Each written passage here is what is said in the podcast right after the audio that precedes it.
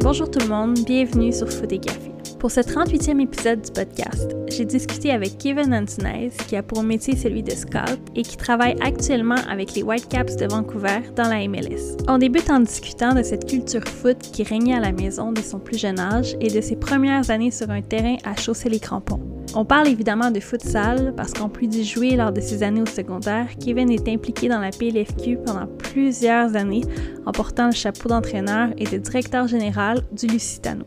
À travers différents échanges, on met ensuite notre concentration sur son parcours professionnel qui débute comme agent de joueur pour finalement découvrir le métier de recruteur qui lui convient beaucoup mieux. Au final, j'ai trouvé ça hyper intéressant de pouvoir découvrir une nouvelle sphère du monde professionnel que je ne connaissais pas, un métier dans l'ombre que je suis contente de pouvoir vous faire découvrir aujourd'hui. Sur ce, je vous souhaite une bonne écoute. Merci d'être là.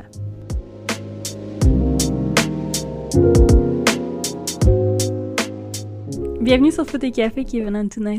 Merci, merci. Et pour commencer, merci pour le café. Ça fait plaisir. Café italien dans la thématique euh, champion d'Europe. C'est ça, c'est ça. Moi, j'ai jamais pensé venir euh, ici, à côté des Italiens, sur la, une des rues principales des, des, des, des parties euh, italiens, aussi vite après.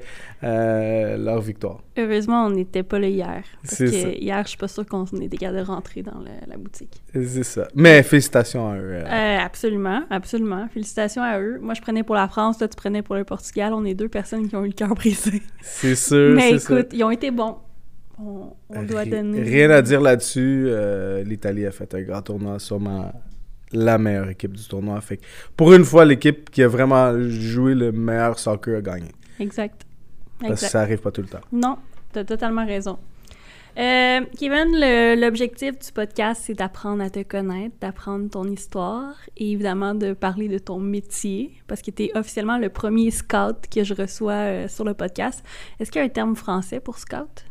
Écoute, euh, il y a deux termes qui sont très utilisés, mais qu'aujourd'hui, tout le monde utilise le terme scout parce que c'est devenu presque un terme international.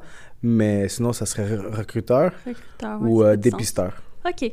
Mais ça, le, dépisteur, c'est plus, ça vient des sports nord-américains, je pense. Les dépisteurs de joueurs de baseball, les dépisteurs de, de joueurs de d'autres sports nord-américains. Mais au soccer, je pense que c'est scout, le, vrai terme international. Ben, c'est ce qu'on veut utiliser aujourd'hui, je pense, en majorité euh, du podcast. Avant de parler de ça, je veux savoir comment le foot entre dans ta vie Qu'est-ce qui fait que tu tombes en amour avec ce sport-là?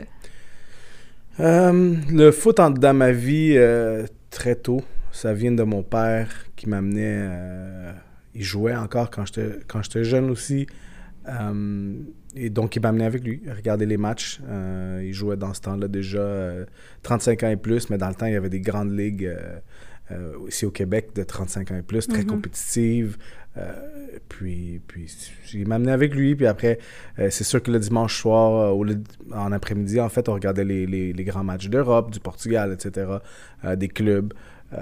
puis ça, ça, a juste été dans moi, très très jeune, par, par le biais de mon, mon père. Fait que déjà, il y avait cette ambiance, culture foot-là à la maison. c'est sûr, c'est sûr. Puis, tu sais, quand tu grandis dans une maison portugaise, même si t'as pas aimé euh, le soccer ou si t'étais trop jeune pour comprendre, t'étais ou bleu, ou rouge, ou vert. OK. Ce qui veut dire? Porto, Benfica ou Sporting, Lisbonne. Puis toi? Ben... c'est... C'est eux qui me connaissent, ils savent, c'est Benfica. OK. Mais pourquoi tu dis ça comme si c'était un parce que, problème? Parce que euh, de nos jours, tu sais, avec ma profession, euh, puis avec le professionnalisme que j'ai dans ce que je fais, euh, c'est pas, c'est pas très euh, bien d'avoir de, un club en tant que ah, tel. mais je peux pas le cacher, c'est mon club, mais ça change pas ce que je fais dans ma vie. Ça change pas si je devrais travailler pour un, un, jour pour un club rival. It is what it is, ça serait ça. puis je ferais mon, ma job du mieux que je que je le fais. Mais tu peux changer de chapeau, right? Fait que t'as ton chapeau de scout ou ton chapeau de fan. Mais c'est exactement ce qui arrive dans ma vie, en fait. Parce qu'il y a deux façons que je, moi, je, regarde les matchs de foot. Euh, puis c'est très... C'est fou, c'est, ça vient naturellement. C'est où je m'assois devant la télévision, puis je regarde en mode scout, ou je regarde vraiment en mode euh, fan. Oui. Puis ça arrive vraiment euh, naturellement. Faut pas que je m'assoie devant la télé puis je me dis ou devant l'ordinateur puis je me dis ah euh, là il faut que je sois un scout là en ce moment. Non, ça, ça- il y a des matchs que j'allume la télé ou j'allume l'ordinateur pour le regarder comme un scout. Puis il y en a d'autres que je l'allume, je le sais déjà que c'est pour regarder pour le plaisir. Est-ce qu'il y a une- un pourcentage, un plus élevé que Oh l'autre peut-être? Parce que c'est difficile. J'ai eu, j'ai eu beaucoup de, de coachs sur le podcast, puis je veux dire, t'as coaché. Fait que tu comprends un peu cette, cette vision-là du jeu. Des fois, c'est difficile de juste regarder un match parce que t'aimes ça sans, sans tu sais, comme overthink le non, match. en moi, moi je trouve pas ça difficile du tout. OK. Parce que je le sais, c'est quand que c'est le travail, puis c'est quand que c'est le plaisir. Euh, puis, je- honnêtement, je sais pas si c'est comme ça pour tout le monde. Peut-être, tu viens de le dire, peut-être c'est pas comme ça pour tout le monde. Moi, j'ai aucun problème avec ça. Moi, c'est, je m'assois pour le regarder, ou pour le fun, ou pour le travail. OK. Puis quand c'est pour le fun, c'est vraiment, je pense à rien.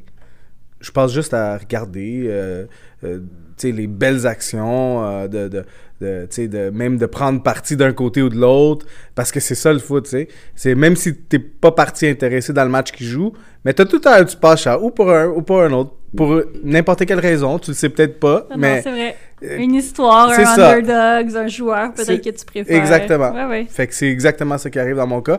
Puis pour répondre à, à ta question de tout à l'heure, euh, de, de quel pourcentage à peu près, c'est sûr que c'est difficile de calculer exactement, mais honnêtement, au nombre de matchs que je regarde pour ma, pour ma job, c'est 99,7 job, travail, scout. Puis Tu dis que c'est difficile, mais c'est un pourcentage assez précis, ça, quand même. hein? ben, ben, dans le fond, c'est peut-être pour ça que c'est tellement facile. Parce que j'en vois tellement pour le travail que je le sais que c'est quand c'est pas pour le travail. Non, c'est clair. Ouais. OK. Euh, tu joues? Quand Euh, t'étais jeune, t'as joué? Oui, oui, oui. Quand j'étais jeune, j'ai joué. Euh, là, j'essaie de rembarquer sur un terrain avec euh, eux qui sont comme moi, un petit peu euh, pas bien euh, du corps, mais, euh, mais, mais oui, j'ai joué. J'ai joué. euh, Fait que parle-moi de ces années-là, là, la première fois que t'as joué dans un club organisé, c'est quoi, le club du quartier? C'était dans le, euh, dans le fond, j'ai commencé à 12 ans. Euh, je voulais déjà commencer un peu plus tôt, mais dans mon quartier, il n'y avait pas. À Rosemont Petite Praterie, Pla- Plateau, il n'y avait pas de, de club dans ce temps-là. Euh, puis le premier club qui, auquel j'ai eu accès, je rentrais au secondaire, ou j'étais en sixième année, je ne me rappelle plus. Euh, J'avais 12 ans. Euh, je pense que je rentrais au secondaire. C'est comme un peu entre les deux. Ouais, c'était un peu. entre- Oui, c'est vrai, Ouais. exactement. C'était l'été que je sortais de, de l'école primaire, si je me trompe pas. Ouais. Puis, tu sais, je jouais dans la cour. On avait une cour en, en asphalte, pas de but. Pas comme aujourd'hui quand on voit les jeunes. Tout, dans toutes les cours d'école, il y a des buts de soccer ou de handball ou de quoi que ce soit, de hockey, que tu pouvais tirer dessus. Moi, dans mon temps, dans les années 90, ben, il y avait le, le grillage de, de- de la clôture. Ce poteau-là, C'est ça. Puis l'autre but il était même pas en face, il était vers le côté gauche qui faisait le L pour fermer la clôture. C'est c'est comme ça que tu sais donc euh, mais moi j'ai- écoute euh, j'ai toujours voulu puis il y avait une couple d'amis à moi euh, qui allaient à l'école avec moi qui étaient qui étaient déjà dans des, des équipes puis moi, j'étais jaloux. Je voulais vraiment jouer avec, euh, dans une équipe. Je voulais Mais oui. compétitionner. Puis finalement, il y a une équipe de dans le plateau euh, de la communauté portugaise qui a commencé. C'était une, une ancienne équipe. Puis je te laisse deviner, c'est quoi le nom? J'aurais le goût de guesser Lusitano. C'est exactement ça. Fait que le, le Lusitano, il a, il a- il a- il a repris parce qu'il existait déjà dans les années 80, 70, 80, euh, jusqu'aux fins des années 90. Et Après, il y a eu une petite trêve de, je sais pas exactement le, nombre d'années, mais entre 5 et 10 ans, ils ont arrêté. Euh, puis cette année-là, ils avaient repris, ils ont fait une fusion avec le Sporting Club de Montréal, que c'est comme la maison des, du club Sporting, qui avait une maison ici à Montréal. Ils ont fait une fusion. Fait que c'était le Lusitano euh, Sporting Club. Fait que j'ai commencé là. J'ai joué deux ans. Après deux ans, ça l'a fermé, malheureusement. Puis, euh, puis on pris euh, quelques joueurs de Lusitano. Puis on fusionné, pas fusionné, mais ils ont comme pris les 3-4 meilleurs joueurs. Puis Vous on est allé à. Saint-Michel, à STMP. Puis c'est là que j'ai joué. euh, c'est là que j'ai joué pendant plusieurs années. Après, j'ai joué un an à Dollar Red Star euh, quand j'étais un peu plus vieux déjà, euh, en, en Ligue Elite. Puis, puis après, C'est vraiment ça. J'ai eu des, des, petits entraînements dans des clubs portugais à un moment donné quand j'allais en vacances et tout ça. Euh, mais j'ai jamais arrêté de jouer. J'ai toujours. Euh, après ça, j'avais joué, commencé à jouer à Total Campo, à QCSL, toutes ces ligues-là. Ouais, tout, tout euh, mais Puis j'ai arbitré aussi. Ah oui? Oui. J'ai arbitré entre peut-être mes, mes 15 ans et mes 18. C'est job d'été? oui, j'aimais beaucoup ça. OK. J'étais, avec toute sincérité, j'étais quand même assez bon comme arbitre. puis, mais je sais pas, j'ai arrêté. J'avais, après, j'ai commencé à faire d'autres choses euh, dans le soccer, dans d'autres métiers, puis j'ai juste plus le temps de le faire. Ouais, après, il faut que tu euh, priorises un peu. exactement. Mais j'étais quand même rendu assez bon. J'ai fait des, des, matchs à la Ligue Elite à 18 ans. OK. Euh, c'était quand même bien. j'aimais beaucoup ça. Mais écoute, j'ai, pas suivi. Non, mais c'est correct, c'est quand même intéressant. Puis j'ai continué à jouer dans, dans des ligues, un peu des garages comme on appelle. mais c'est ça. Fait que tu, vis quoi, mettons, comme joueur? Est-ce que là, dans le fond, tu as commencé trop tard pour vivre les Jeux du Québec, j'imagine? Euh, j'ai fait un jeu du Québec, j'ai fait des Jeux de Montréal quand j'étais plus jeune. Euh, ça, c'est grosso modo ce que j'ai fait. Mais après, j'ai joué dans des, des équipes d'école, j'ai joué un peu partout. Là. Ça, c'était mon parcours soccer 11 contre 11.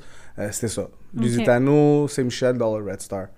Euh, en Ligue Elite. Mais après, j'ai joué dans des petites équipes, après futsal, euh, à l'école, euh, dans des équipes d'école, Jeux du Québec, des tournois 36 heures. Tu sais, toutes les petites affaires qu'il y a. Puis, puis en plus, il faut comprendre une chose, c'est que comme la plupart des gens de mon âge qui ont grandi à Montréal ou au, Québec, il n'y avait pas tant de compétition avant. Il n'y avait pas de... Tu c'était pas ce que c'est aujourd'hui, là, mm-hmm. mettons. L'accessibilité à, des, à des, des, clubs organisés était pas autant que maintenant. Euh, puis, puis ça. Puis aussi, j'ai commencé très tard. Ouais. de nos jours, les enfants ils commencent à jouer à 3-4 ans. Ouais, exact. Euh, c'est sûr que 12, J'ai commencé à jouer au soccer organisé à 12 ans. Même si j'aimais tellement ça, entre-temps, je, faisais d'autres sports. Je, jouais, je commençais par jouer au hockey, je jouais au football américain, etc. Puis je faisais ça en parallèle. Euh, mais le soccer organisé, j'ai commencé à 12 ans. Fait que. Puis quand tu jouais au soccer en étant justement plus organisé, est-ce que tu continuais à jouer les autres sports aussi? Oui, j'ai joué au hockey. Euh, j'étais gardien, j'étais quand même assez bon, euh, mais pas assez bon pour, pour faire quelque chose avec ça. Euh. Maintenant, c'est comme ça qu'on juge si t'es bon ou pas au hockey. Hein. Si t'es capable de faire la NHL. Eh, peut-être, je sais. j'ai tellement pas. Mais j'étais quand même bon gardien. Écoute, j'ai été sélectionné une couple de fois pour des, des équipes euh, quand même assez élevées. Mais c'était. Dans le temps, j'aimais beaucoup ça, mais ma vraie, vraie, vraie passion, ça a toujours été soccer. Après, au football américain, là, pour vrai, j'aurais pu devenir quelque chose. Ah oui? Ouais. J'étais. J'ai joué quand même assez haut niveau civil plein de joueurs qui jouent avec moi qui sont rendus au professionnel. Euh, en fait, qui jouent encore, encore en CFL. Euh, puis j'ai même été invité au camp d'équipe Canada U20 euh, quand j'avais 16 ans. mais ça, c'était pas parce que j'étais fort et musclé. C'est parce que j'avais une, jambe qui battait des, des, field goals de, 55 verges à 16 ans. OK. dérivé un petit peu au soccer aussi. Clairement. Hein? Fait que, fait que ça, ça c'était, j'avais quand même assez un avenir, mais c'était pas une passion pour moi. Tu sais, botter des ballons au football américain, oui, c'était, le fun, mais c'était pas. C'est pas ça qui t'allumait. C'est, pas ça qui m'allumait. Là. ma passion toujours derrière, c'était d'aller jouer au soccer. Puis, est-ce que tu penses que cet aspect-là de multisport t'a aidé dans un sport comme dans l'autre, d'en faire plusieurs? Sais, parce que maintenant, des fois, c'est une discussion un peu qui. Euh, Ce qui m'a aidé, c'est sûr, c'est pas. C'est pas dans, comme on dit, dans les skills que ça m'a aidé. Ça m'a aidé en termes de, de personnes, en termes de, de, pour grandir comme jeune, euh, avoir la responsabilité de jongler trois sports, d'être à l'heure, de, de, de me préparer, de préparer mon sac, de, de, mm-hmm. de mettre pas laver mon linge parce que euh, j'ai eu la chance que mes parents et ma mère, elle faisait pour moi. Mais j'avais la responsabilité de mettre mon linge à la fin de, de l'entraînement, de la pratique euh, ou du match, à laver, puis aller chercher le bon, m'assurer que ma mère avait compris que demain j'ai un match, que j'ai besoin de, tel bas ou de tel. Fait que je pense que ça m'a aidé beaucoup à, à, être capable de jongler des horaires, à être responsable, euh, d'organiser des lifts. Parce que dans ce temps-là, c'était difficile. on n'avait pas des cellulaires qu'on se textait. Là. il fallait qu'on on prévoit, il fallait qu'on appelle chez l'autre. euh, pour qu'il dise, sa mère, elle lui dise, ou lui, dise à sa mère ou à son père, Hey, écoute, on s'organise pour, euh, aujourd'hui, c'est ma mère qui va nous amener, whatever. C'est pas comme aujourd'hui que tu prends, euh, tu, tu textes, puis ah, c'est déjà dans l'agenda, ou, Ouais, ou, ouais. l'horaire est déjà loadé dans la. Non, c'est clair. Fait que ça m'a aidé Ça beaucoup. l'a évolué pas mal. Oui. Puis, je vais te dire quelque chose. Tous ces sports-là m'ont aidé aussi à apprendre à parler le français et à communiquer en français. OK. Parce que, tu sais, moi, j'allais à l'école en, en anglais. Chez nous, c'était portugais. Fait que c'était le sport et le jeu de rue qui m'a appris le français. C'est sûr que l'école aussi, il y avait des cours en français et tout ça, mais Ouais. j'ai beaucoup d'exemples de, de gens que je connais qui n'ont jamais vraiment appris le français. Fait que ça a été comment, mettons, quand tu as commencé justement à jouer avec des jeunes qui, eux, leur langue première, c'était le français, et pas toi, de devoir communiquer avec eux? J'ai jamais eu de barrière, par contre. OK. Parce que de, de, de, de- de tout jeune âge, j'ai- toujours eu accès aux trois langues. Mais si, je, si je pouvais pas le pratiquer, je l'aurais pas développé. Mais c'était toujours dans moi parce que mes, mes cousins ils allaient à l'école en français. T'avais ça. une base. Fait que j'avais déjà une Ouais. base. C'était pas comme. J'aurais. Si j'avais j'avais pas eu euh, cette expérience-là dans le sport et, et l'exposure au français comme ça, je, je- je l'aurais appris quand même, Mhm. mais peut-être pas aussi bien. Puis Ok. je suis loin de là de, de- de penser que mon, mon- mon français est parfait, mais, mais, mais il est quand même assez bon pour un anglophone. Ouais, ouais, absolument. On te comprend très Ouais. bien. Merci. Euh, Qu'est-ce qui fait que éventuellement tu quittes, dans le fond, le, la Ligue Élite, euh, le, sais, que tu mets, mettons, un peu le. Je sais que tu joues encore, mais que tu freines peut-être tes rêves de foot? Non, mon, mon, mon- je- honnêtement, j'ai rêvé de devenir joueur de foot quand j'avais à peu près 15 ans, mais ça a duré comme un mois. OK. Comme, honnêtement, je trouve que la différence entre aujourd'hui, les jeunes, imagine les jeunes de 15-16 ans maintenant, Mhm. qu'il y a 20 ans exactement, c'est que eux, même s'ils sont pas si bons que ça, ils peuvent rêver. Nous, dans, notre- dans, ben, dans mon temps, c'était pas genre extraordinaire le meilleur joueur au Québec. Tu pouvais pas rêver de devenir joueur professionnel. Puis même eux, même les extraordinaires des extraordinaires dans, dans notre temps, là, il y avait pas de sortie pour eux, là. Parce que dans le fond, il y avait moins d'options. Il n'y avait pas Il y avait d'option, il n'y avait pas pas de finalité. Il n'y avait pas de soccer professionnel ici, il y avait pas de... En Amérique du Nord, c'était combien de clubs professionnels qu'il y avait? La la MLS en 95, elle existait où? Elle venait juste de commencer. Il n'y avait pas de ça, il n'y avait pas de Ligue canadienne, il n'y avait... pas de sortie. C'était où tu étais genre extraordinaire, un extraterrestre pour le, pour le monde de soccer québécois, ou canadien en fait Ouais. puis que tu que, que tu t'avais connu quelqu'un qui t'avait laissé faire un voyage en Europe pour que, que tu ailles montrer tes skills ou que tu connaissais quelqu'un dans au Portugal, en Espagne, en Italie, que tu pouvais dire Oh écoute, j'ai mon fils ici là qui est extraordinaire, il tue tout le monde ici. Laisse-lui une chance. Puis là, des gars comme Stan- Sandro Grande, euh, des joueurs comme ça, Ouais. ils ont pu avoir des chances. Mais si c'était pas ça, là, oublie ça. C'est vrai qu'il n'y en avait pas beaucoup. Il hein, n'y avait qui pas de chance. Après, il y a eu une petite phase à Ligerba, etc., qu'il y a eu des agents euh, qu'il ont, ils ont- il y avait des bons contacts en- en- quand ça commençait, là, euh, le, le soccer euh, en Scandinavie. Mhm. Puis là, il y a eu quelques joueurs qui sont pu sortir, les Bernier, euh, les Ali Gerba. Mais ça, c'est ça, c'est des exceptions à la règle. Ils, ils étaient super bons. Mhm. C'était- C'était c'était des... Comme de nos jours, ça, ils seraient considérés des, des extraterrestres ici. c'est comme... De nos jours, ici, n'importe quel joueur qui a un, un petit peu de talent, il a une chance. Ouais. Tu sais, dans, dans notre temps, là, un petit peu de talent, ça veut rien dire. T'as pas de chance. il y a 20 ans de ça, ben non. OK, fait que là, tes rêves. Puis moi, je me considère même pas un joueur qui avait du talent. Ben, c'est ça, que- mais t'avais des rêves quand même. Oui, T'as le droit de rêver. Parce que je veux dire, puis tu sais, tu, côtoies des athlètes maintenant, tu t'en vois, t- Oui. ton travail, c'est Oui. ça, de les regarder. Oui. Mais des fois, il y a aussi une question de timing, un peu de chance, à quel moment on te voit, si t'es bon ce match-là ou peu importe. Fait que t'as quand même le droit de rêver. T'as dit un peu, c'est pas un peu, c'est beaucoup. c'est beaucoup, c'est vrai. C'est c'est pas juste le talent qui fait en sorte que tu deviens un joueur professionnel. C'est tellement de facteurs qu'il faut qu'ils s'alignent pour que tu deviennes un joueur professionnel. C'est pas juste le talent, c'est pas juste avoir la volonté de, c'est pas juste avoir un parent qui te pousse. C'est- tout ensemble. Puis après, tu as des exceptions, c'est sûr, comme des talents exceptionnels que malgré tout, ils arrivent. Mais même eux, euh, la plupart, ils arrivent à une certaine... Ils peuvent devenir des professionnels, mais après, s'ils n'ont pas le reste du bagage, peut-être qu'ils vont tomber vite aussi. Mais euh, devenir joueur professionnel, c'est, pas juste le talent. Non, clairement. Puis on va y revenir parce Oui. que, écoute, quand on va parler de ton emploi actuel, c'est sûr qu'on va, on va essayer de démystifier ça le plus possible. Ouais. Le plus possible, hein? Oui. Euh, J'aimerais ça quand même que tu me parles de futsal. Futsal. Parce que tu as joué, tu as coaché, tu as été impliqué dans la PLFQ. Mhm. Fait que parlons-en. Parle-moi des premières années où tu joues, par exemple. Euh, le futsal, il commence à l'école. Puis pour moi, c'était bizarre de voir, bien sûr, euh, les ballons. euh, Je sais pas si le monde ça- se rappelle, les gros ballons jaunes. jouait. Euh, c'était c'était les balles, des balles, des balles de tennis en fait en forme de ballon. Je sais pas si le monde se rappelle, les, les plus vieux vont s'en rappeler un petit peu. C'est des gros ballons orange, euh, comme Je pense des. que Sandro en avait parlé quand sur le Exactement. Ben ça c'était le futsal qui a commencé ici au Québec. Mais moi je le connaissais déjà le vrai futsal parce que au Portugal c'est quand même quelque chose qui est très joué. Puis euh, puis tu sais j'aimais ça, je, jouais- à l'école et tout ça. Euh, puis après quand j'ai entendu, tu sais j'ai joué.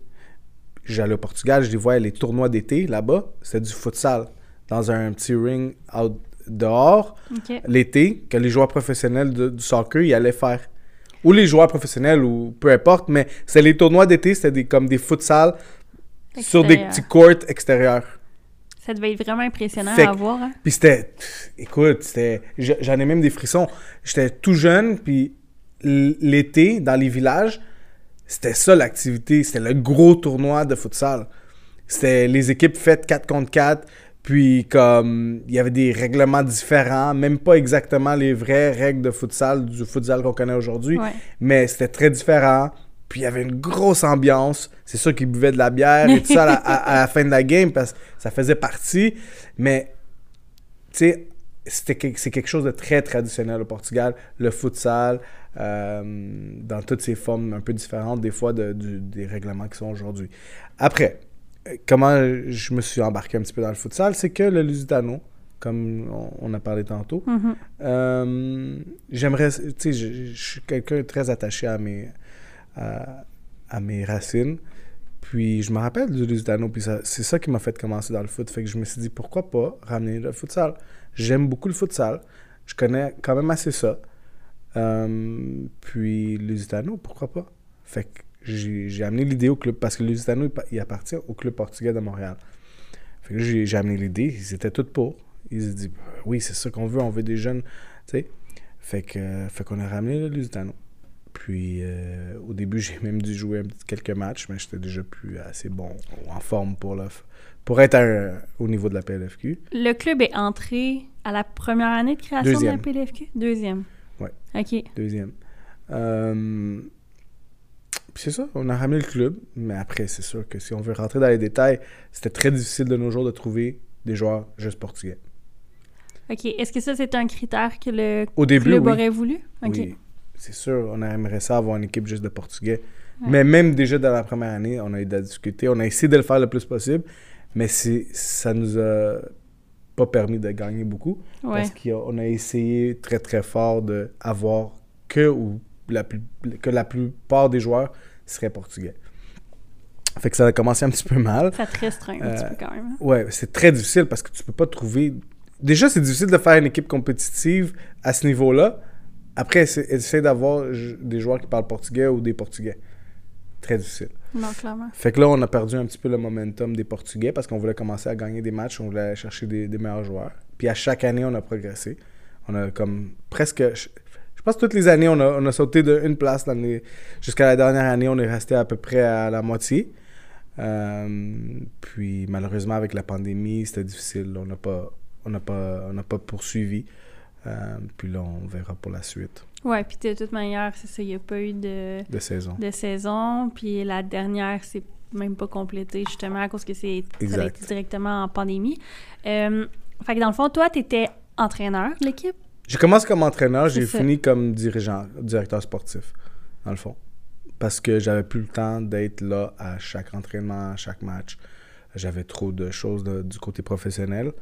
Euh, fait que je pouvais plus suivre. Donc, le plus possible, il fallait que je, je sois, mais j'ai commencé à déléguer, puis j'avais quand même assez de, de, personnes que je pouvais, à qui je pouvais compter. mais, tu sais, quand, quand tu es devant un projet, puis c'est toi qui l'as créé, ça retombe toujours un petit peu sur toi. Fait c'était très lourd.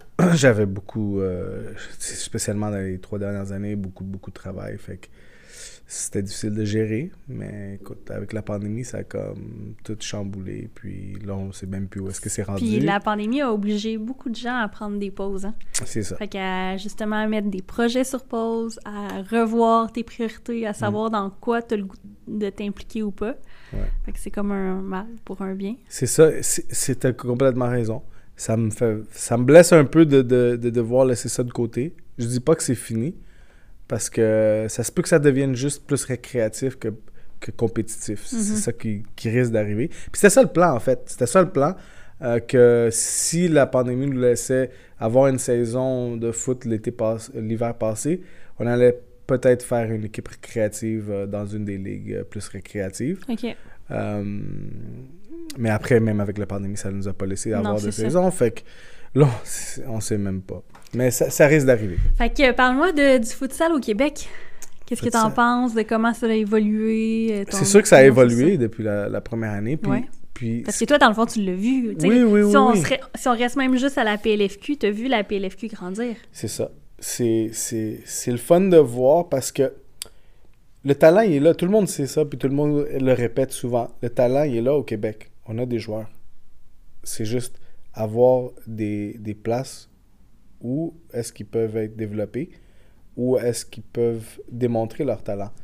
Puis je pense que le monde a commencé à, réaliser avec les années que euh, le futsal, c'est une bonne sortie, puis que ça aidait, euh, dans, spécialement pour les plus jeunes. Je parle même pas de la PLFQ en tant que telle, que le futsal, c'est un, un, sport qui aide beaucoup euh, à développer la, le joueur, la, la vélocité, le, le the quickness, que je sais pas mm-hmm. comment dire trop en français, euh, les, les, les, the quickness, the sharpness, the technicality, tous ces, ces petits détails-là qui peuvent aider euh, aussi à un joueur qui, qui, a le rêve de devenir joueur de soccer.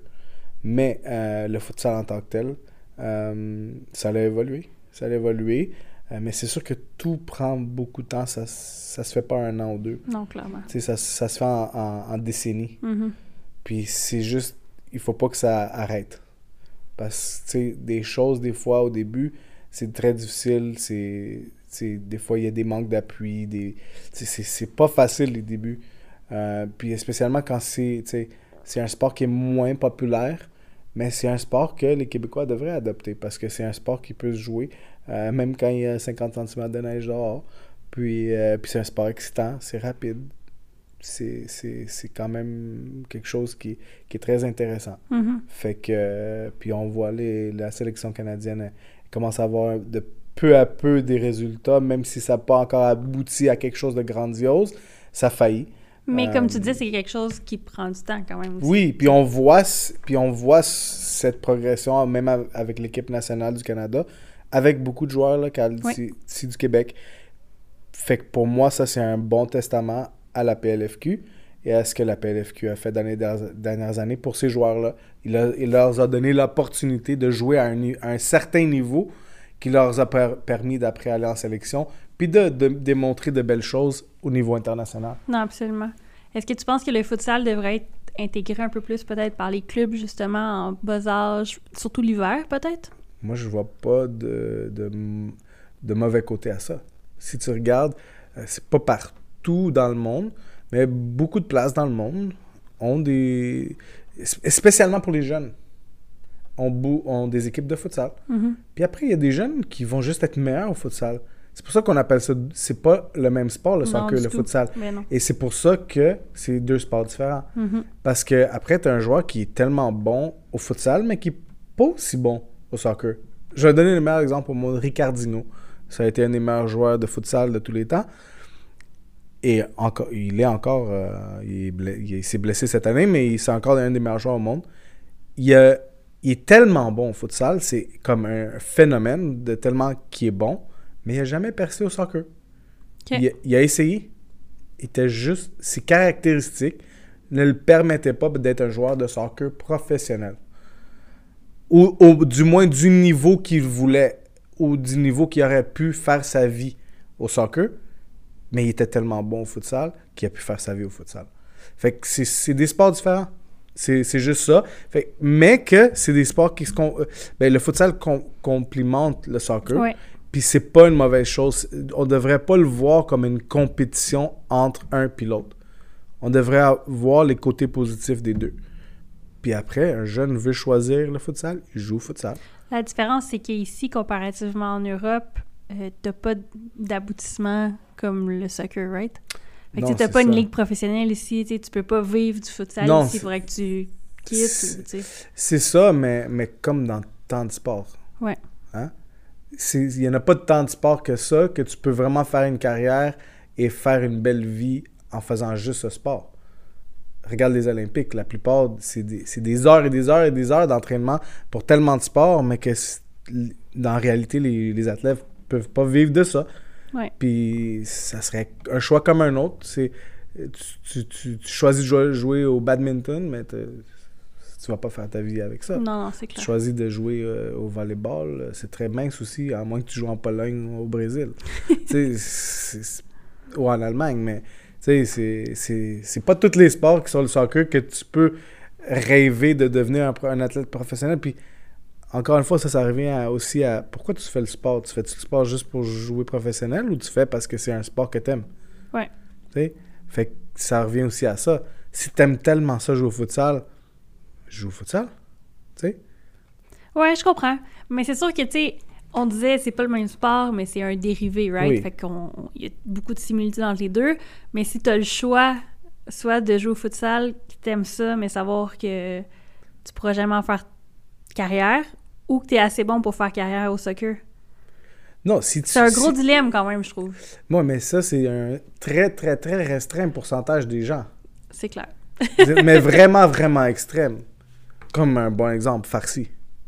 C'est ça, c'est un exemple. Mais combien? Il n'y en a pas tellement que- tant que ça, là.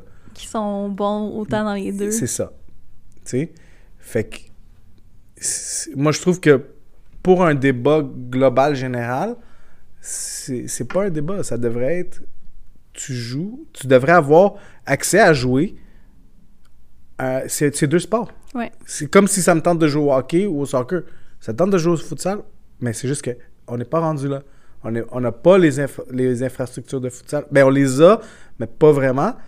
Puis on n'a on n'a pas vraiment les sorties, les ligues pour que, tu sais, j'ai 12 ans, ça me tente de jouer dans une ligue de futsal? Non. Tu joues dans le soccer intérieur. Ouais.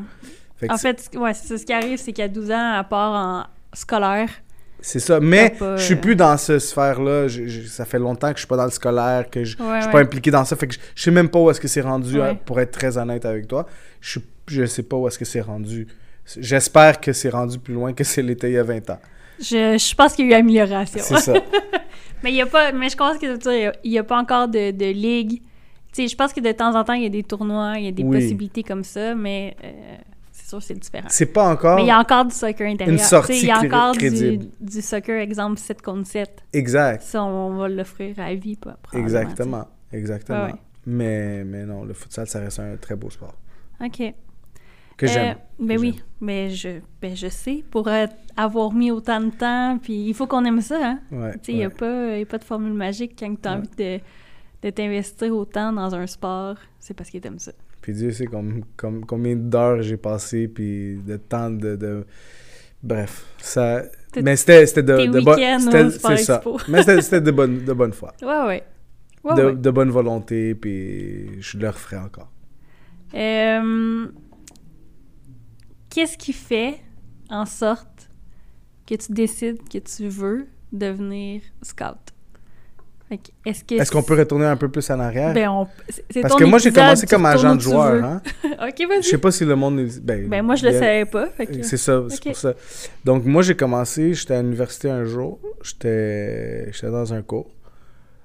Puis, je- j'étais dans le cours, je regardais euh, la prof, puis je me, je me suis juste dit, qu'est-ce que je fais ici?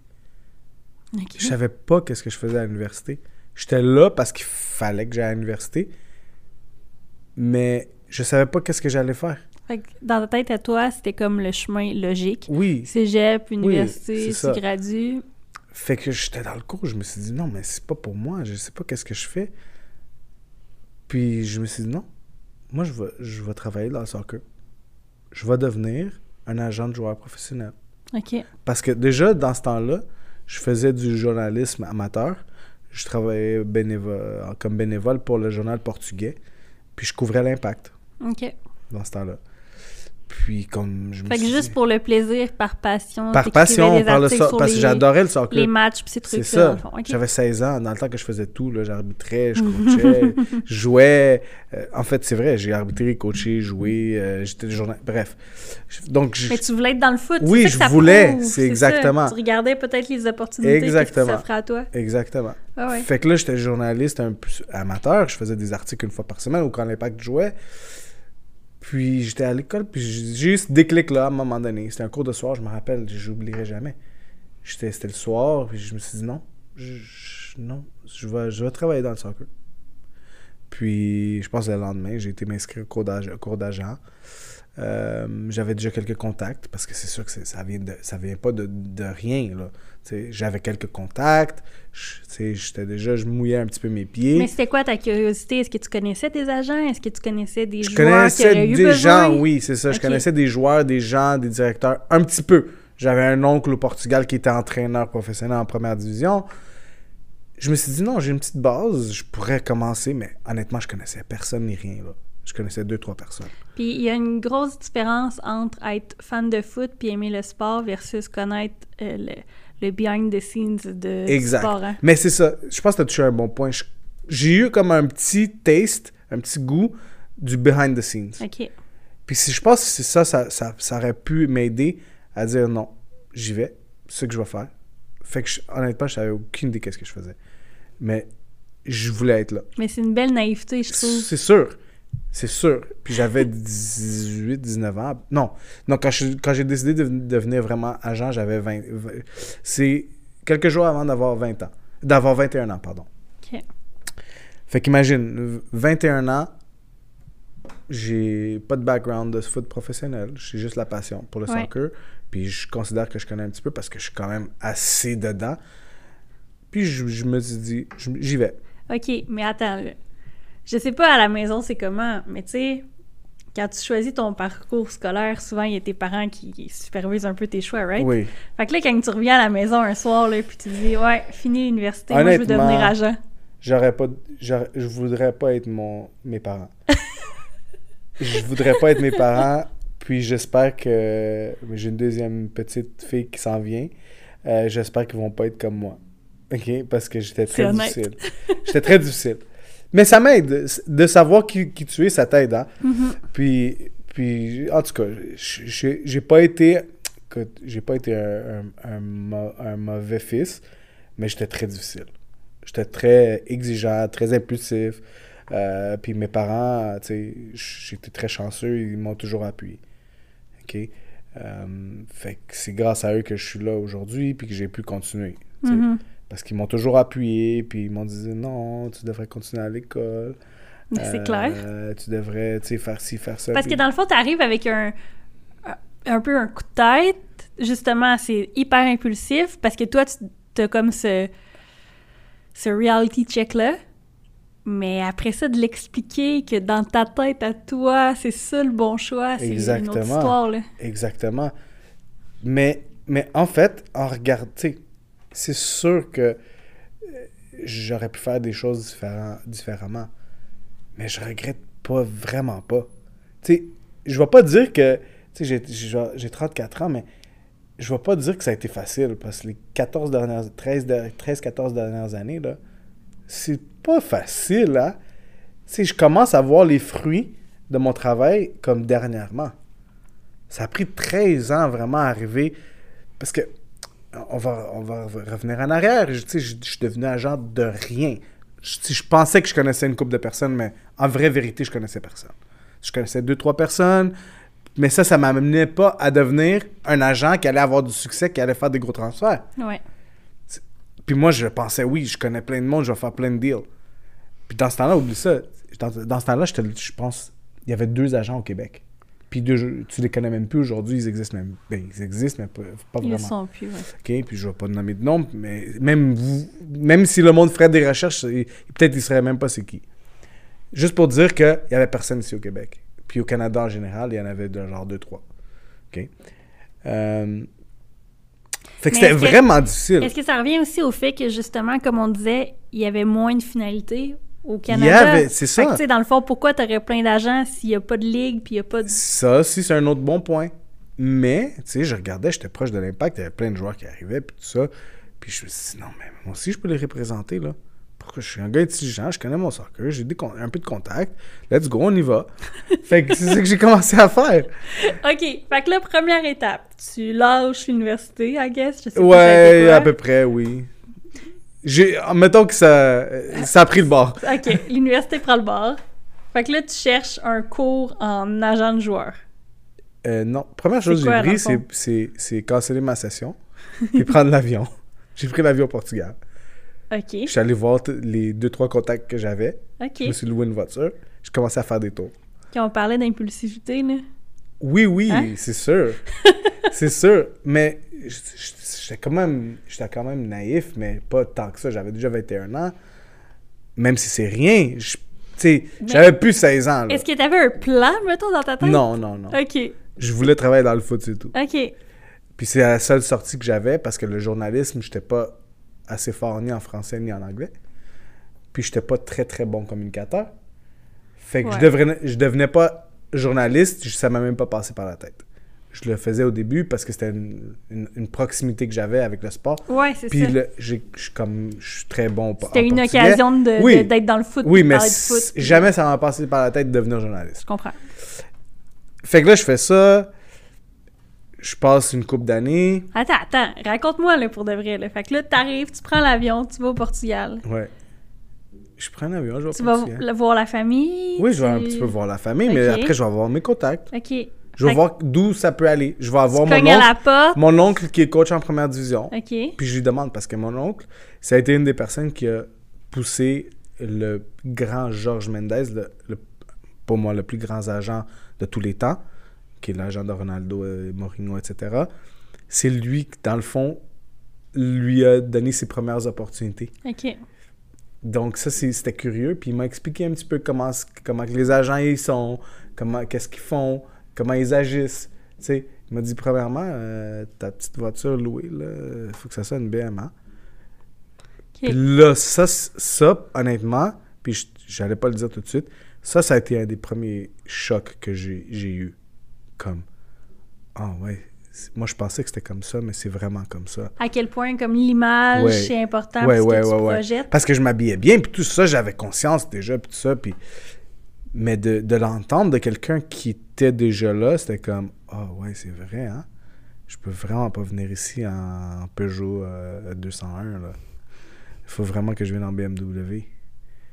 Fait que ça, c'était- ça a été un choc au début, puis c'est, c'est, c'est- ça fait partie aussi de, de pour moi, pourquoi j'ai...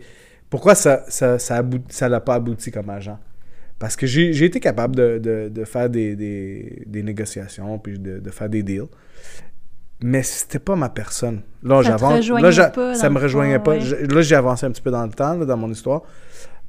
Mais ça me rejoignait pas comme personne. C'était pas moi d'être. De d'avoir une BMW, même si je pouvais pas me le permettre. Mhm.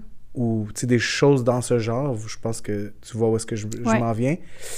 Euh, de faire des affaires qui n'étaient pas vraiment avec mes, mes valeurs.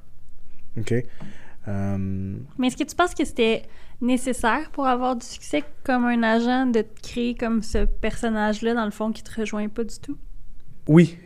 Pour avoir le succès, vraiment, Ouais. J'aurais, dû, il aurait fallu que je fasse ça. Puis c'était pas moi. Même peut-être je serais, je serais même pas capable de le faire parce que c'est tellement pas moi. Mhm. Tu sais? Fait que, à un moment donné, j'ai, j'ai- j'ai persisté parce que je suis une personne très persistante. J'ai comme continué, continué, continué. Euh, j'ai, j'ai des expériences, j'ai des associés. Euh, puis, euh, puis à un moment donné, je me suis j'ai eu un pépin avec un, un associé. Puis ça a été le déclic. J'ai dit non. Tu sais quoi? C'est pas bon, c'est pas pour moi.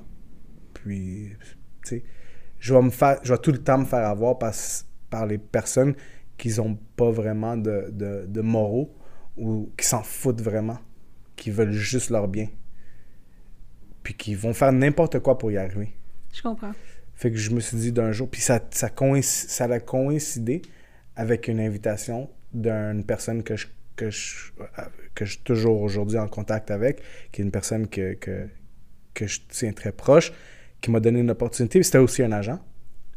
Mais c'était une personne très très proche qui, qui était différente un petit peu de tous les autres agents que j'avais connus jusqu'à ce moment-là. Puis ça coïncidait avec ça. J'étais très comme. J'avais plus quoi faire. J'étais dans une situation un peu difficile avec, avec l'associé. Puis j'ai juste changé. Euh, j'ai eu l'invitation, j'ai été avec lui. Mais Ok. j'étais plus un agent. Je travaillais pour une agence, mais j'étais plus un agent.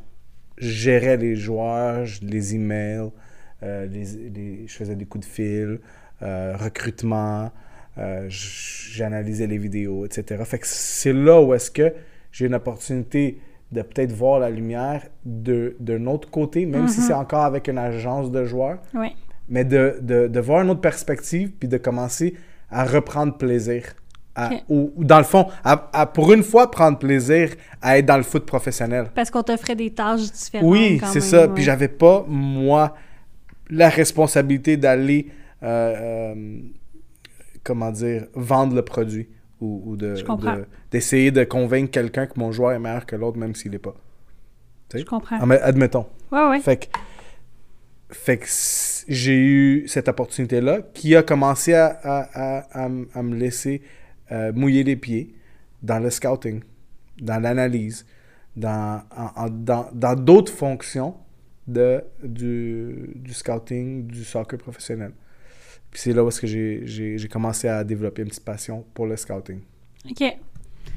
Puis après, il y, a, il y a une suite après ça. Mais, Mais on- non, mais là, je suis comme en train de me demander si on, on, on reste dans le, le côté agent ou si on va dans le, le c'est, scout. c'est comme suite, tu veux. euh, Je suis comme, ben, je suis juste curieuse de savoir, tu sais, parce que tout s'est fait vraiment vite. Fait que t'es parti au Portugal, mais là, du Portugal, t'as resté là un moment ou t'es revenu? Ah non, non, puis- ça c'était juste un voyage. Ok, c'est C'était- ça. C'était pas. Je suis allé pour plein de temps, là. C'était un voyage, peut-être trois semaines, un mois. Puis t'es revenu ici après. Oui, oui, fait que oui. quand tu t'es établi comme agent, c'était ici. Oui. OK.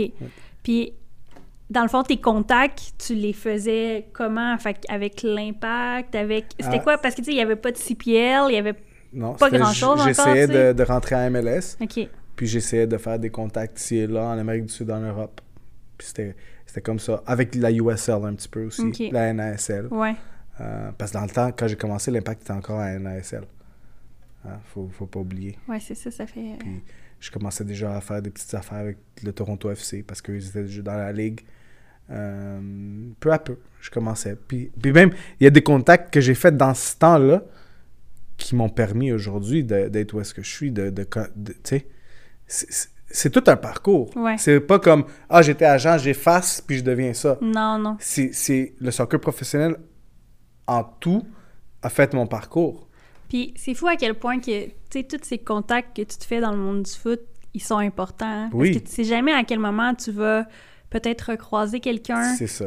peut-être même justement sous un autre chapeau. Fait que quelqu'un que tu as croisé comme agent, que tu Oui. recroises maintenant comme scout. Mais ça arrive tout le temps. Mais c'est clair. Ça arrive tout le temps. y a une- je reçois des fois encore des emails de gens que, que j'ai connus il y a 10 ans, 12 ans, qui pensent que je suis encore agent. Parce que ou, peut-être ils sont les- sur les réseaux sociaux, ils n'ont pas remarqué que j'étais avec un club, puis ils ont juste, ah, ils se sont rappelés de moi, ah, laisse-moi envoyer un email, puis ils pensent que je suis Des fois, encore tu prends des chances aussi, hein? Oui, c'est ça. Mais oui. Fait que, euh, non, puis, tu sais, j'ai, j'effacerai pas non plus euh, mon parcours comme agent, parce que ça m'a servi à apprendre, parce que oui. j'ai, pu voir des contrats, les analyser, dealer avec des, des, des avocats, euh, regarder des contrats, négocier. Ça, c'est... Parce que moi, j'ai un objectif à long terme. J'aime bien où est-ce que je suis. J'adore analyser des joueurs. Mais mon but ultime, c'est d'un jour devenir directeur sportif d'un club professionnel. Fait que tout ça a un parcours, puis je pense qu'être agent, ça va me servir beaucoup, puis ça me sert quand même aujourd'hui beaucoup Mhm. dans ce que je fais. Parce que juste un- une personne qui a été...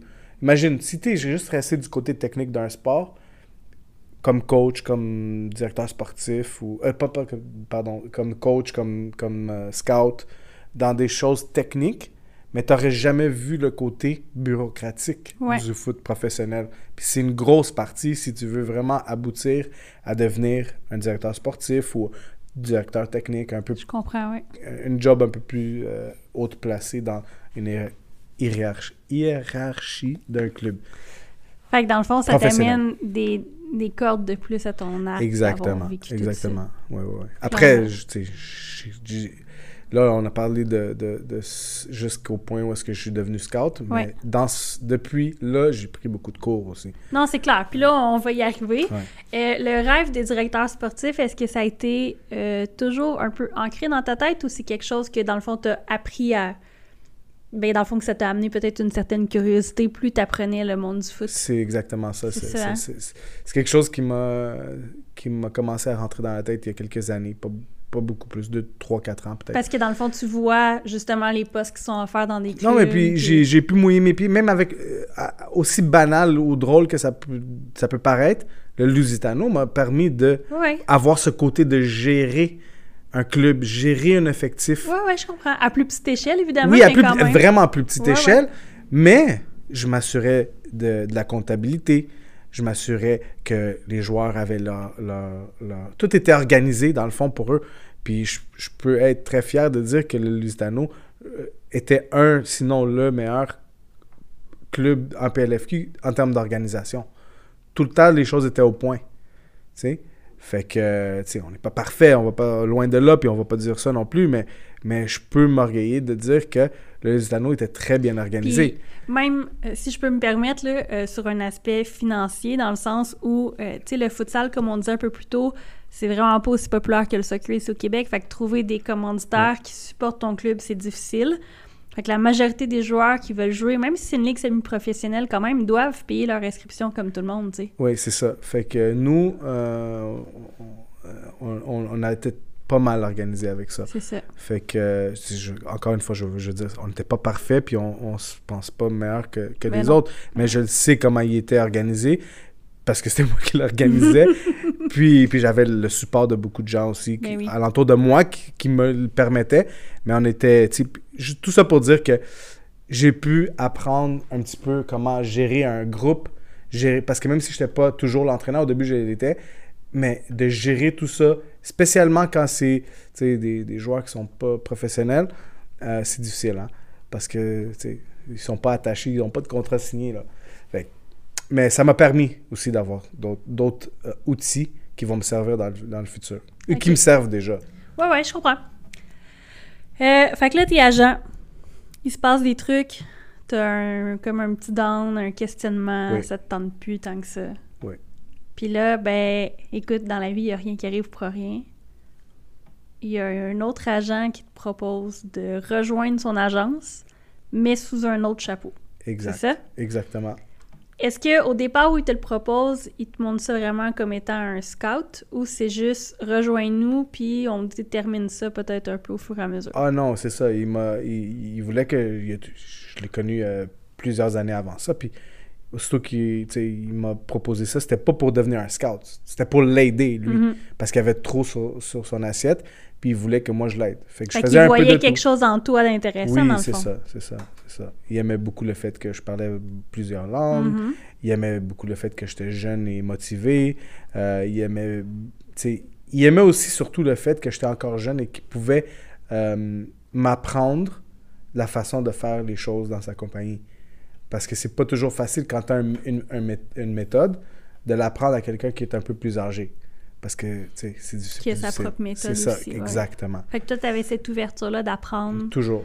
Puis, aujourd'hui aussi. Ben, puis c'est tellement important, je trouve. On n'a jamais l'ultime vérité, hein. Puis de côtoyer des gens, des fois, qui ont des mentalités différentes, c'est le meilleur euh, Mais c'est exactement, c'est exactement. Fait que comme je, je, je, fitais vraiment dans, dans les critères qu'il voulait, puis j'ai travaillé pour lui euh, trois ans. OK. Fait que là, trois ans avec lui où, ben, graduellement, ça rentre le score. Oui, mais c'est ça que j'allais dire. Puis ce qui était aussi super bon de ça, c'est qu'il me donnait l'ouverture ou les possibilités de faire ce que, ce que j'avais envie de faire. C'était pas un boss, euh, entre guillemets, qui, qui, qui voulaient me tenir à tout, à, à- à tout prix. Sais, puis la façon, tu sais, il me laissait faire ce que je voulais. Mhm. Il me laissait prendre des cours, il me laissait, tu sais, si je voulais faire des voyagements, de prendre des vacances, il était tellement ouvert. Puis ça lui a servi parce que même aujourd'hui, je l'aide beaucoup dans certaines choses. Il me demande des conseils, je, je lui demande des conseils. Tu sais, on est, on est, honnêtement, on a eu une, vraiment une relation euh, que- presque père-fils parce qu'il a l'âge de mon père. OK. Vous avez gardé cette relation Oui, oui, complètement. Ton téléphone avec lui juste avant. Euh, OK. Fait que là, tu commences à suivre des cours de scouting pendant ces trois années-là? Ouais, OK. Fait que moi, je veux savoir, c'est quoi, dans le fond, l'élément déclencheur là, qui fait que tu te dis, OK, ça, c'est vraiment quelque chose qui me tente, que c'est le l'aspect du foot que tu, tu trouves vraiment plus intéressante peut-être que l'agent ou que le journalisme? Ben, c'est quand même assez simple pour moi de l'expliquer. C'est que là, j'avais comme fait une transition, Ouais. mais j'étais quand même encore dans le monde des agents. Ouais. Fait que là, j'avais pas tant de pression que ça. J'avais un salaire. Puis je voyais qu'est-ce qui se passait. Je voyais comment c'était la business d'être agent. Mais aussi, j'avais la chance de goûter à l'autre aspect, qui était de l'analyse, de, de, de regarder, de, sais, de, d'avoir mon opinion, de dire mon opinion Mhm. sur un joueur, etc. Puis je commençais à y croire. Je me suis dit, non, mais j'aime ça. Je suis quand même assez bon. Je me disais dans ma tête, puis tout le monde pense, tu sais, chacun pense qu'on est toujours bon, mais tu le réalises pas jusqu'à temps que tu fasses des choses. Ouais. Puis moi, je peux le dire, j'étais pas un bon agent. Non, mais J'étais une bonne personne, mais j'étais pas un bon agent. T'étais ton plus grand fan, dans le fond. Tu sais, dans le fond, si toi, tu crois pas en tes moyens, qui Non, mais exactement. mais juste pour dire que normalement, tu- quand tu fais quelque chose, tu te dis jamais que t'es pas bon. Ouais, non, je comprends. C'est peut-être juste après que tu le réalises. Parce que quand j'étais agent, je me disais pas que j'étais pas bon. Ouais. Mais aujourd'hui, je dis pas que j'étais, tu sais, j'étais pas pas bon. C'était juste pas ma vocation. C'était pas fait pour toi. C'était pas fait pour moi. Ouais, je comprends. C'était juste simplement ça. Mhm. J'étais pas une personne qui était capable de convaincre quelqu'un que mon joueur était meilleur ou que tu devrais prendre mon joueur pour telle raison. Parce que dans le fond, c'est ça, être un agent, tu vends. Tu Ton vends athlète. constamment. C'est Constamment. ça. Bref, pour pas trop revenir là-dessus, euh, c'était une phase dans ma vie que, je- encore une fois, je- je- je- j'adore, mais je suis capable d'admettre que c'était pas vraiment pour moi. Fait que là, j'étais encore dans le, le monde des agents, mais c'était parfait pour moi parce que j'étais comme agent, mais pas agent. Je travaillais pour une agence, mais j'avais pas la responsabilité d'aller vendre les joueurs. Fait que j'ai pu goûter aux deux en même temps. Puis c'est là que j'ai dit non, c'est vraiment pas pour moi être agent. Comme là, je le vois vraiment que c'est pas pour moi. Puis que je veux continuer dans la partie technique qui me plaît beaucoup plus que, que, que tu sais, je suis pas parfait, mais que je trouve que j'ai quand même un talent pour faire ça. Mhm. Fait que c'est là que je commence à faire la transition, je commence à être curieux. Puis, tu sais, le scouting, c'est quelque chose de très in maintenant. Euh, si, si on remarque, là, c'est c'est très in dans le monde du soccer, les scouts. Parce qu'il y a 15-20 ans, ça existait rarement. C'était les anciens scouts qui allaient en voiture regarder les matchs, prendre des notes. Aujourd'hui, un scout euh, travaille de chez lui. La plupart Avec du temps. tout ce qui est filmé maintenant. c'est- Exactement, exactement. Fait que, fait que ça a beaucoup changé, puis comme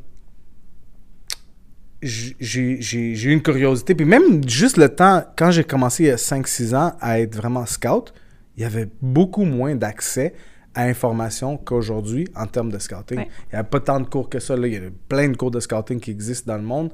Dans le temps, il n'y en avait pas tellement. Des livres, il n'y en avait pas tellement. Maintenant, il y en a beaucoup. Fait que c'est ça que j'ai fait. Après, j'ai fait des stages. Euh, donc, c'est ces trois choses-là. J'ai j'ai commencé à lire beaucoup euh, sur, sur le thème.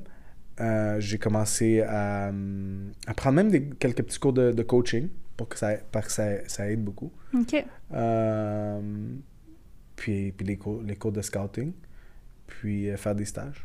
OK. Fait que, tu sais, maintenant, là, dans l'ère où on est, comme tu disais, tout est filmé, tout est plus accessible, les réseaux sociaux aussi. Euh, J'ai l'impression que souvent, les gens se donnent cette autorisation-là de, toujours donner leur opinion. Ouais. Puis si tu lis des trucs, par exemple, sur Twitter, tout le monde pourrait être un scout, right? Tout le monde sait c'est qui le prochain bon joueur, puis pourquoi lui, il a pas signé à telle place. Tout le monde a une opinion. Puis, je veux dire, c'est correct, ils ont le droit d'avoir une opinion, mais si vraiment quelqu'un qui écoute cet épisode-là s'est dit « Moi, c'est quelque chose qui m'intéresserait », ce serait quoi la première étape, selon toi, de qu'est-ce que tu dois faire pour vraiment pouvoir avoir une carrière là-dedans?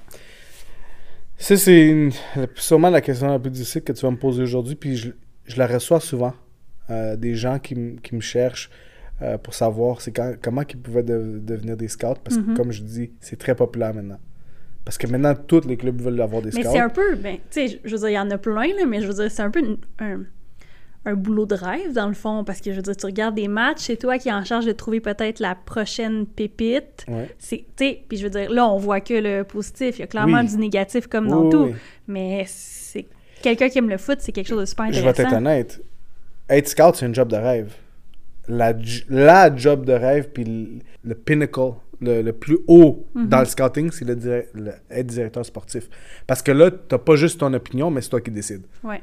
Parce que comme scout, t'as ton, ton opinion, puis la personne après fait ce qu'elle veut avec. C'est pas toi qui décides de C'est pas toi qui décide si le club signe Non. tel joueur ou ouais. Après, c'est sûr que c'est du cas par cas. Il y a des clubs qui vont respecter plus les scouts que d'autres. Mhm. Il y a des clubs, ça dépend de, de- de- de- aussi la largeur du département. Euh, si vous êtes euh, comme. Il y a des clubs euh, dans le monde qui ont 50, 70 scouts, ben là, c'est sûr que ton rôle il diminue. C'est fou, hein? Oui. Puis, puis tu as des clubs que c'est 2-3. Fait que là, encore une fois, là, tu as un peu plus de voix. Mais euh, tout dépend euh, de, de- de qui qui est au-dessus de toi, qui, qui travaille avec toi pour ton influence dans la décision. Mais bref, tout ça, on disait. La question, c'était, ce serait quoi la première étape pour quelqu'un qui veut faire ça? Non, non, il n'y a pas de problème. Euh, donc, moi, je dirais, honnêtement, puis ça, c'est avec toute honnêteté, il n'y a pas un chemin. Quand tu veux, tu peux. Puis quand tu as la volonté, tu vas y arriver. Même si tu es un peu bon, moyen ou super bon, si tu veux vraiment y arriver, tu vas y arriver. OK? Même si tu, même si c'est juste des stages, tu vas pouvoir le faire. Euh, puis après, c'était pas assez bon, mais malheureusement, c'est pas pour tout le monde. Hein? C'est comme moi dans les agents. Pas, c'était pas pour moi. Écoute, je suis plus là. Mais bref. Euh, L'affaire, la, la chose principale que je dis au monde qui me cherche pour me poser cette question, c'est le réseau. Il faut que tu aies un réseau de gens qui te connaissent, qui savent la valeur de ton travail et qui ont confiance en toi. C'est pas juste connaître une ou deux personnes, c'est établir des relations vraiment. Mhm. Parce que c'est ça qui va te permettre d'arriver à un autre, un autre niveau ou d'avoir des opportunités. Puis c'est sûr qu'au début, faut que tu travailles peut-être gratuitement, peut-être à très bas salaire pour pouvoir faire ton nom. C'est juste ça. Malheureux, c'est très malheureux à dire, mais c'est comme ça. Parce que dans d'autres métiers, ben, tu- imagine, tu commences au McDo, pour devenir un, un superviseur ou un manager, comme on veut appeler, ben, tu, tu vas être à la caisse ou devant, Ah ou tu vas flipper les burgers en arrière. Puis si tu es assez bon dans ce que tu fais, tu vas monter l'échelon. Au soccer, puis tu vas être payé, même si c'est euh, salaire minimum. Malheureusement, au soccer ou dans le sport professionnel, il y a tellement de monde qui veulent devenir des professionnels de ce sport ou des, des ces sports-là que les, les personnes en prennent euh, des take advantage. Puis ils vont prendre du monde gratuitement parce qu'il y a tellement de monde qui veulent le faire gratuitement que ça, ça- ça nous mène à ça.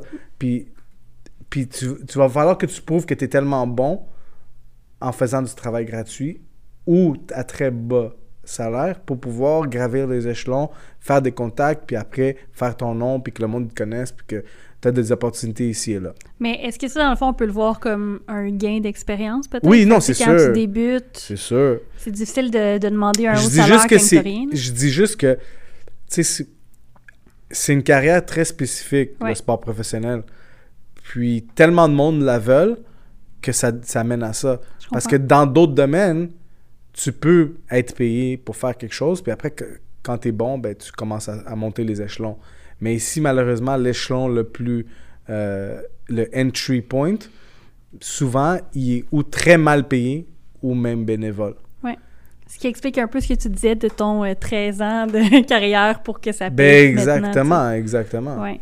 Puis comment on peut euh, quantifier, dans le fond, euh, la valeur d'un scout? Fait que sur quoi on peut déterminer si t'es un bon scout ou un moyen scout? Ça, honnêtement, c'est- c'est c'est quasiment impossible pour le public de le savoir. Ouais, c'est ça. C'est toi et ton patron qui le savent. OK. Parce que souvent, tu sais, même, je peux te parler de mes expériences, souvent, tu es dans, t'es dans un club, Puis c'est pas parce que le joueur que tu travailles dans le club puis qu'un joueur est arrivé au club que c'est nécessairement toi qui l'as amené. Mhm. Ou que c'est toi qui as donné la recommandation. Ou vice-versa. Des fois, il y a des joueurs que tu amènes puis personne ne sait que c'est toi. Fait que dans le fond, le public en général, normalement, ils savent Ils vont pas. pas le savoir. Mais ton patron va le savoir le parce que c'est patron, avec oui. lui que tu as la discussion. Oui, c'est sûr. C'est avec lui que tu as de la discussion. C'est avec lui, c'est à lui que tu donnes les rapports. Fait que c'est sûr que les patrons, ils le savent. Fait que là, si, exemple, là, tu, tu trouves un joueur, là, que tu le proposes à ton patron, il le signe, j'imagine que tu dois avoir un certain intérêt envers Oh, ce com- joueur-là, de voir sa- sa saison. puis- Complètement, Tu complètement. tu- T'espères qu'il fait bien, dans le fond, parce que Mhm. toi, t'es une des premières personnes qui va avoir cru en lui. Exactement, exactement. Ça, c'est, ça, c'est, ça, c'est quelque chose qui est très le fun. Puis, mais c'est drôle, des fois, tu as des joueurs que tu suis pendant plein de temps qui aboutissent même pas dans ton club, mais qu'après, t'es- tu les as tellement suivis que tu es attaché, puis même quand ils sont dans d'autres clubs, tu es comme Ah ouais, là, il, a- bien fait. C'est un T'es bon- content c'est de ça. voir que, Exactement. ton instinct était bon pareil. Exactement, exactement. Fait que euh, oui, ça, c'est, quelque chose de. Puis comment tu trouves un, un joueur? Fait que je veux pas que tu me donnes de nom ou peu importe, là, mais admettons là, que tu dois... euh, parce que là, on l'a pas dit, mais présentement, tu es à Vancouver avec les Oui. Whitecaps. Fait que là, si exemple, tu dis, OK, moi, je vais chercher un joueur pour euh, le proposer aux Whitecaps. C'est quoi tes premières étapes? Qu'est-ce que tu recherches? Comment tu...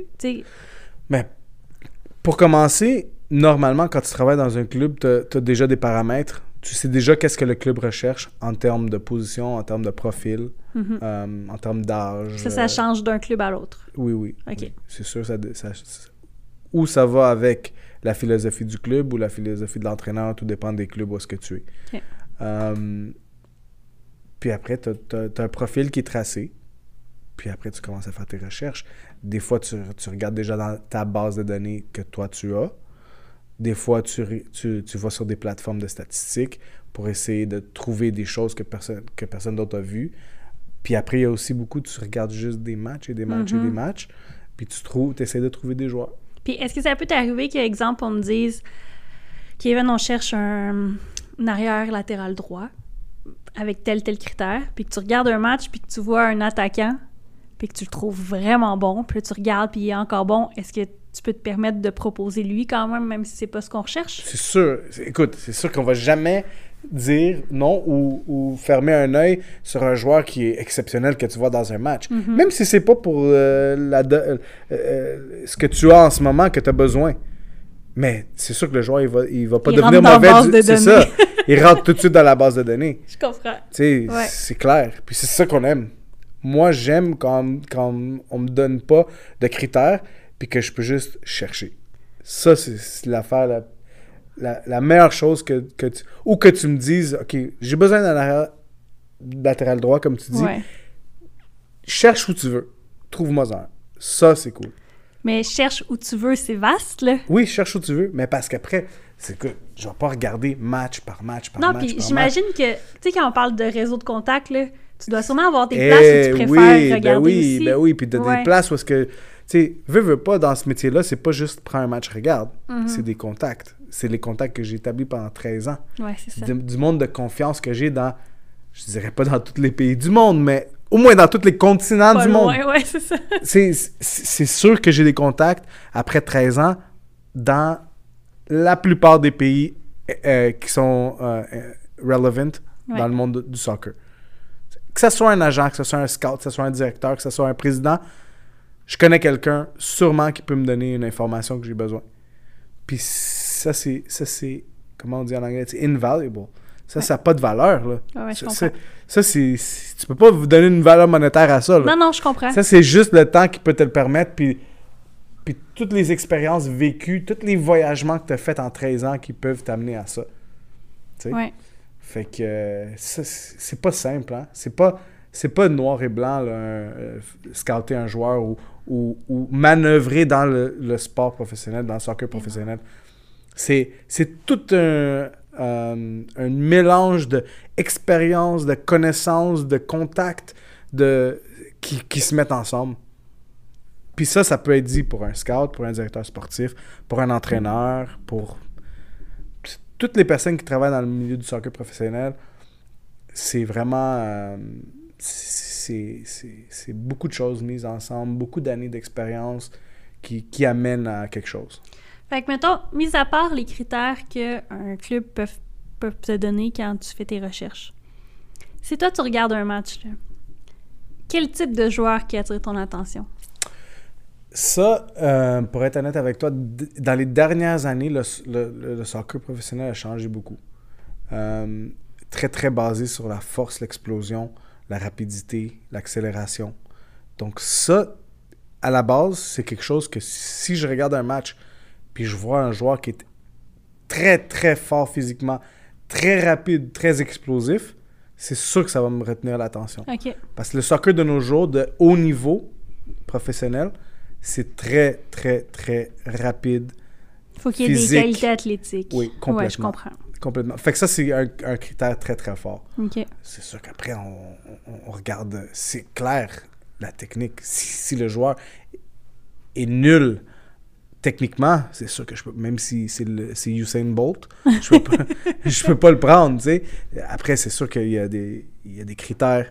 Euh, mais si j'ai deux choses principales quand je connais pas un joueur, que je regarde un match, c'est ces, deux choses-là. Puis c'est sûr, après, le monde qui nous écoute, il, mais lui, il sait pas que. L'intelligence, c'est sûr. Mais ça, c'est tous des critères qu'il faut que je regarde. Ouais. Euh, l'intelligence, l'intelligence tactique, décisionnelle, euh, toutes ces choses-là, c'est sûr que c'est un package, il faut regarder toutes ces choses-là. Mais si de nos jours, il y a, un, il y a des attributs qui, qui, qui, qui sont très relevant, comme on dit, c'est vraiment les aptitudes physiques en ce, en ce moment euh, sont très importantes. OK. Est-ce que ça arrive des fois, parce que j'imagine que justement dans ce réseau de contacts-là, ben, tu es en contact avec des agents de joueurs. Mm. Est-ce que ça arrive souvent que tu reçois un, appel, courriel d'un agent qui essaie de te vendre son joueur? Tous les jours, beaucoup de fois par jour. OK. Puis dans le fond, qu'est-ce qui fait que tu y portes attention? Est-ce que. Tu sais, parce que maintenant, il y a beaucoup de joueurs qui font des vidéos d'highlights, justement, avec tous ces matchs-là qui sont je filmés. Je regarde pas d'highlights. OK. Non, mais je, trouve ça. Je, te le dis juste parce que je trouve que c'est important. Mais c'est hyper important parce que les gens, on, on sait comme pas sur quoi se baser. Tu comprends? Il y a des, des bons talents, mais on sait jamais sur quoi se baser. Puis, si tu veux mon avis, le highlight, c'est toujours un peu triché, right? Fait qu'on on met juste qu'est-ce qui est, bon comme, dedans. C'est comme je viens de te dire. C'est ça. tu m'envoies. Quelqu'un, un agent m'envoie un YouTube ou un whatever, un link de, de vidéo de meilleurs moments, je le regarde pas. OK. J'ai mes, j'ai mes propres plateformes pour regarder ce que je veux regarder. Fait que toi, tu veux regarder un match? Je veux regarder un match au complet. Je veux regarder euh, certaines actions dans un match. Je, je veux pas regarder ce qu'il fait de bon. Là. Ça, même moi, je pourrais faire une vidéo highlight avec des bicyclettes à Total Campo. Là. C'est... Absolument. un scout va dire bah ouais, le gars, il a 34 ans, il fait des bicyclettes, puis il pèse 250 livres. et, pas 250, j'exagère pour le monde qui m'écoute. là. Euh, je pèse pas 250, mais... mais, mais, mais, juste pour dire que non, je regarde, je regarde pas, je regarde pas les highlights. Euh, puis pour répondre à ta question originale, qu'est-ce qui fait en sorte que, tu sais, quand, quand il, y a deux, il y a deux types de choses qui me retiennent l'attention? Ou c'est quelqu'un avec qui j'ai déjà une relation depuis plusieurs années, qui me comprend, que je le comprends, que je sais qu'est-ce que cette personne-là va m'envoyer quelque chose que je recherche. Mm-hmm. Ou sinon, je regarde le profil du joueur qui m'envoie, puis qui me retient l'attention pour X, Y raison. Euh, mais souvent, j'ai du monde qui sont complètement déconnectés de la réalité de ce que je fais dans mon travail, qui m'envoient des joueurs complètement à l'est de. De ce que tu as besoin. Exactement. OK. Puis combien euh, de matchs, exemple, je sais pas si on peut le calculer en match, mais combien de matchs tu dois regarder pour vraiment être confirmé qu'un joueur est bon ou pas? Écoute. Parce qu'un match, il, peut juste être bon sur ce match-là. Il y a trois étapes. OK.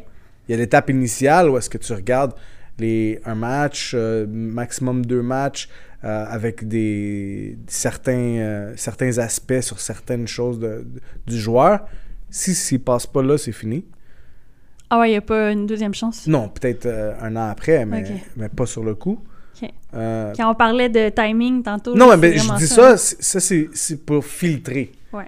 Parce qu'après, tu sais, tu peux avoir les meilleures statistiques au monde. Si je regarde le joueur pendant deux matchs, puis le gars, il, est défenseur central, puis il saute pas plus que 30 cm d'eau. Puis qu'il rate tous ses ballons aériens, son timing est mauvais, Ouais. mais qui est excellent sur la relance, je peux pas. Je suis à un niveau professionnel. Si le gars est pas capable de gagner un duel aérien, je peux. Arrière central, 1m82, c'est sûr que je le mets de côté, je peux pas. Tu sais? Ça, ça, ça, c'est un exemple. Tu sais, juste pour. Si t'as pas certains critères de ce que je recherche Je pour la position, c'est sûr que je vais pas gaspiller 6 heures de mon temps à, à- à continuer de scouter ce joueur-là si je sais déjà qu'en partant, il va pas faire dans les critères du club ou du coach. C'est comme si tu déjà, mettons, une, une checklist de C'est base, sûr. tu sais. C'est sûr. Après, la deuxième étape, c'est de regarder quand, quand, quand il, il- il check les critères initiaux, mais après, tu regardes de n'importe où de 4 à 6, 7 matchs complets. C'est là le, le, le- le buffer pour avoir une, une bonne connaissance du joueur. Mhm. Puis idéalement, tu regardes dans le contexte différent. Home and away. Tu le regardes dans des conditions différentes. Turf, grass. Pour essayer de voir le plus de aspects différents ou le plus de situations différentes du joueur. Si c'est un joueur polyvalent, tu essaies de regarder dans les positions différentes. Tu essaies de regarder. Puis tu essaies de, toujours de regarder des situations différentes. Admettons que l'équipe, euh, ce match-là, jouait à 9 contre 10. C'est difficile d'analyser un joueur que, euh, je sais pas, euh, imagine c'est un, un défenseur euh, latéral qui aime toujours attaquer ou qui est très offensif, mais que son équipe elle joue à, à, moins un joueur, puis que toujours en arrière, qui peut pas avoir. Fait que tu peux même pas voir les caractéristiques, les meilleures car- caractéristiques de ce joueur-là. Fait qu'il faut que tu vois dans des critères différents. C'est pour ça, au moins 4 à 7 matchs dans contexte différent, dans, dans climat différent, dans atmosphère différente, home and away. Tu sais, parce que c'est, ça change, hein? Mhm. Ça change le- les, les performances des joueurs. Non, clairement. Puis il y en a un troisième, non? Euh, oui, non, après ça, c'est quand il, quand il passe toutes ces étapes-là que là, il a confirmé après les 4-7 matchs. Mais là, c'est c'est faire un background check.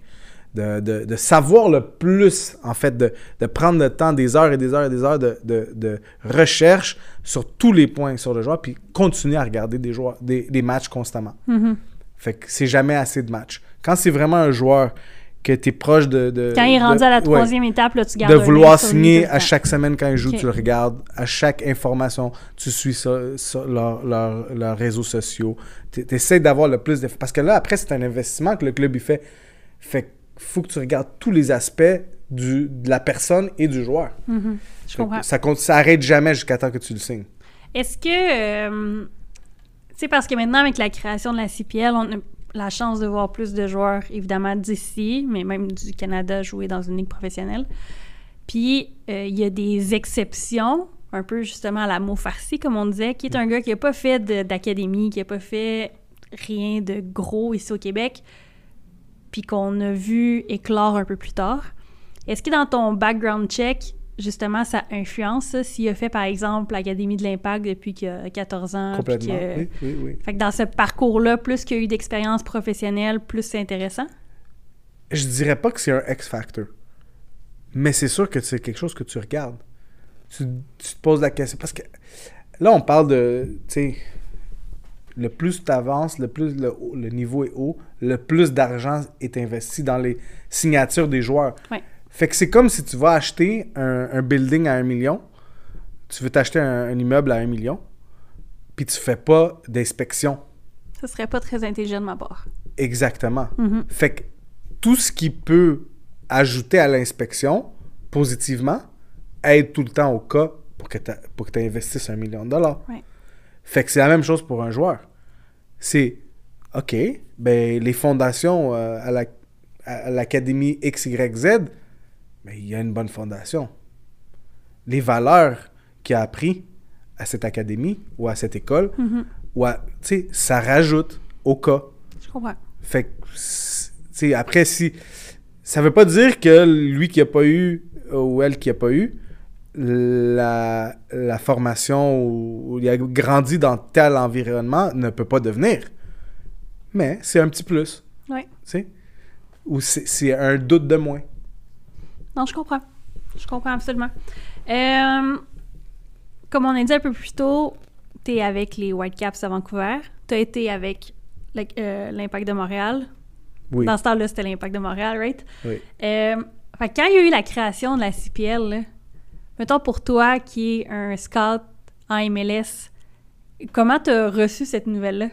Très positivement. Très positivement parce que ça a des répercussions sur, sur tout le, le soccer professionnel.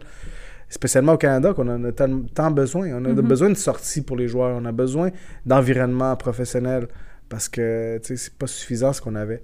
Puis même, je dirais, avec, même aujourd'hui, il faut que ça soit encore mieux. Il faut que ça soit encore mieux. Faut que les ligues québécoises, ontariennes, euh, dans toutes les provinces qui sont en dessous de la CPL, faut qu'ils soient mieux. faut qu'ils soient mieux pour que ça donne de la compétitivité parce que c'est s'il y en a plus ici euh, ici au Québec puis en Ontario puis dans les autres provinces, puis il y en aura plus aussi dans la CPL. Puis c'est tout c'est tout relié. Fait que le plus d'environnement professionnel ou le plus proche du professionnel que tu peux avoir, le plus le, le- le niveau va augmenter. Est-ce que tu crois à une équipe CPL au Québec? Honnêtement, je, je- je le veux, j'aimerais, mais je, presque je le crois plus parce que là, ça fait 3-4 ans, puis il n'y a rien, il n'y a pas de signaux, il n'y a pas de. Il y a personne qui. Il n'y a pas de projet vraiment qu'on entend parler. Mais est-ce que ça ferait du sens selon toi qu'il y en ait trois en Ontario puis qu'on en ait non, pas ça, ça ici? fait aucun sens. Ben, écoute, ça fait du sens pour eux parce que les équipes ont été créées puis qu'ils ont le financement pour. Ça, c'est correct.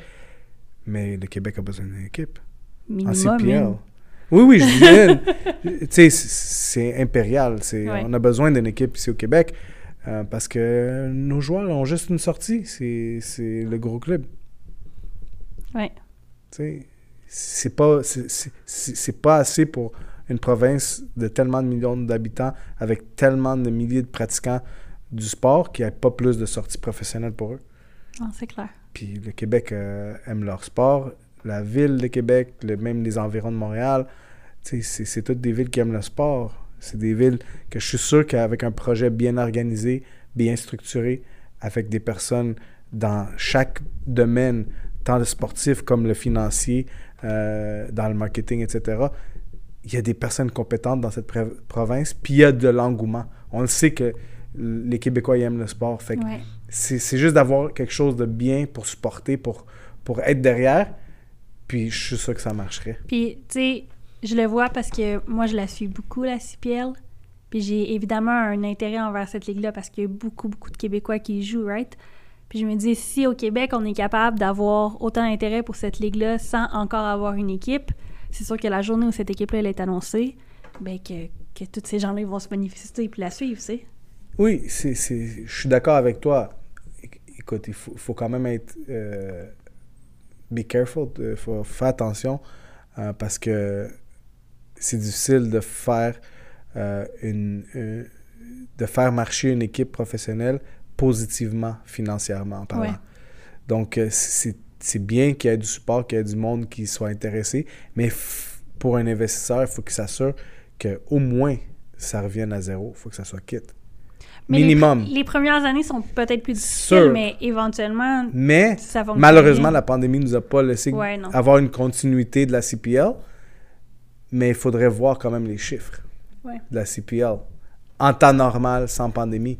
Parce que c'est pas si facile que ça. Puis je sais que beaucoup de partisans, beaucoup de fans de soccer aimeraient ça.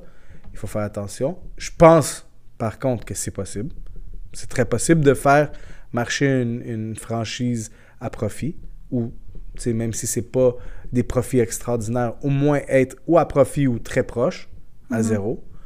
Euh, je pense que c'est possible, oui Ouais, mais je comprends ce que tu veux dire dans le pour, sens pour que- avoir déjà un petit peu euh, fait des analyses, un petit peu de marché, avoir eu euh, affaire avec des consultants qui m'ont posé des questions, Ouais. puis m'ont démontré un petit peu des études, c'est pas facile, mais c'est faisable. Mais c'est ça, je comprends ce que tu veux dire dans le sens où il y a encore là les deux chapeaux. Hein. Fait que les fans aimeraient ça, ça. mais il y a l'aspect administratif que c'est un autre discours. Exactement. Non, clairement. Euh, J'ai une dernière question. Parce que là, on a parlé de. Tu sais, on a comme survolé vraiment ton parcours de, de scout, puis après ça, on est allé dans les questions plus, euh, plus directes. Mais euh, qu'est-ce qui a fait en sorte que toi qui prenais de l'expérience comme scout, fait qu'elle allait chercher des formations, de la lecture, ben, t'as eu l'opportunité de- d'entrer dans une équipe MLS? Donc, j'ai fait des stages en Europe euh, pour deux clubs différents, pour le Benfica, pour le Fortuna en Hollande. euh, qui m'ont donné beaucoup d'expérience pendant presque deux ans. Euh, que j'ai pu voir de l'intérieur comment fonctionnait un des, des départements de Mhm. scouting les plus grands en Europe. Ou les- du moins pas les plus grands, mais des plus successful. successful. Ouais. Euh, donc j'ai pu voir ça de près. J'ai pu travailler, côtoyer des gens qui étaient dedans pendant quelques années, qui m'ont qui m'ont vraiment ouvert la porte, qui m'ont donné euh, ce que j'avais besoin un petit peu pour...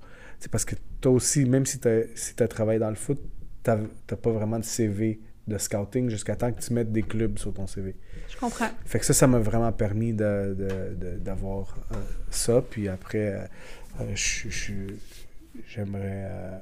j'ai- eu l'opportunité, la, la grande chance. Pas la, encore une fois, la chance se fait parce que tu travailles pour, mais il faut l'avoir quand même, cette chance.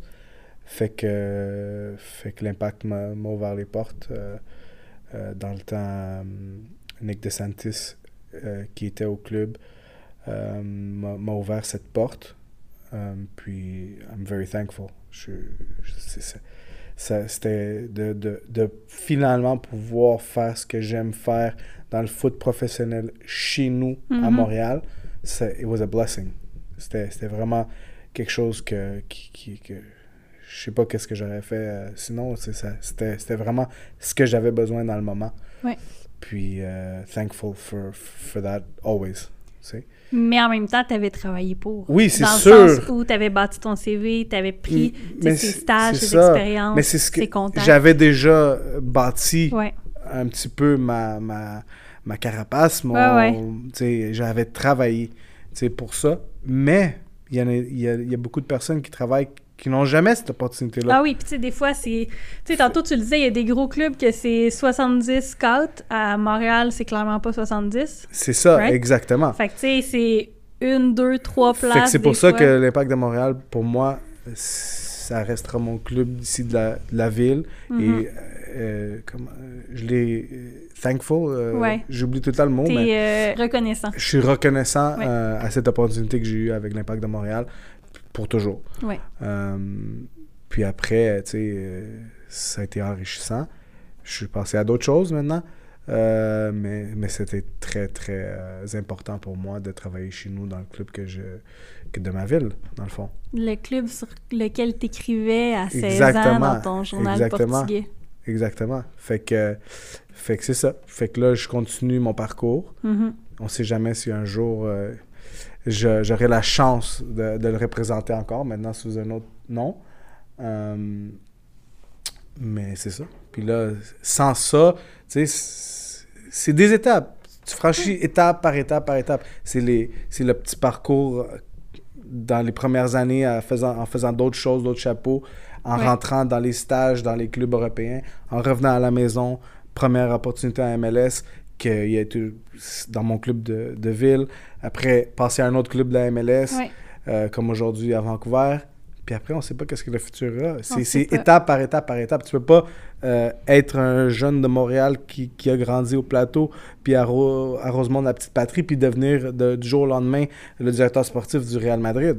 Tu sais, ça se fait pas. Fait que si tu le fais en apprenant, en restant hum- humble, en travaillant très fort, en continuant à respecter le monde alentour de toi, en faisant le meilleur de toi, puis c'est sûr que chacun a ses limites, puis chacun est fait, est taillé pour faire, faire sa- certaines choses, mais c'est étape par étape. Mais en même temps, je pense que ça montre euh, beaucoup de résilience et de persévérance, ce parcours-là. C'est parce Je que peux pas te mentir. il y a eu des moments sûrement qui étaient plus difficiles que d'autres. Puis pas juste pour moi, C'est pour ça. ma famille. Ben oui, clairement, parce que c'est beaucoup de sacrifices, puis de temps, puis d'investissement, puis de De voyage. voyagement, ouais. Exact. Fait que euh, au final, euh, je te souhaite juste que qu'il y ait que du bon qui sorte de ça. Écoute, c'est c'est très apprécié. Puis, euh, comme je dis, j'ai peut-être pas mentionné, comme, comme on euh, j'aime, il n'y a pas tant de monde que ça qui me connaissent ici au Québec parce que j'ai pas grandi vraiment dans les équipes du Québec, Mhm. dans, euh, j'ai pas coaché, tu sais, dans les, dans, euh, au CNHP, Académie de l'Impact, j'ai jamais, j'ai passé vraiment de, j'ai 16 ans, je suis journaliste amateur, à agent presque international, à scout, puis je, je suis ailleurs dans le monde, Ouais. puis, puis là, je reviens un petit peu à Montréal, le monde dit « Ah, c'est Kevin, ah, il me semble que j'ai entendu son nom il y a quelques années, mais tu sais, le monde ne me connaissait pas. Ils me connaissent pas vraiment ici au Québec. Puis, tu sais, ça me, ça me rend pas triste, mais j'aime beaucoup le soccer ici au Québec, Oui. puis j'aimerais ça être un petit peu plus impliqué, mais c'est juste à donner comme ça. Ouais. Puis en même temps, ton travail, comme on disait, c'est un peu dans l'ombre, dans le sens ça, où tu as la, la relation avec la personne au-dessus de toi, tu as la relation Ouais. à chercher, avec les gens dans le club, mais c'est rare qu'on va mettre un scout de l'avant, on va pas dire « Hey, c'est ce gars-là qui a scout Alfonso Davis ». Tu comprends? Exactement. C'est vraiment ça, dans le fond. Puis c'est exactement ça, parce que je suis resté dans l'ombre après. Puis j'étais agent, agent, j'avais un peu de, tu sais, le monde parlait un petit peu des agents, mais Ouais. après, je suis comme devenu dans l'ombre. Ouais. Puis jusqu'à aujourd'hui, il y a eu un article ou deux qui sont sortis euh, au Portugal, etc., mais c'est pas assez pour que le monde ils savent qui je suis. Puis tant mieux comme ça. Mais le, puis tant mieux comme ça. C'est juste...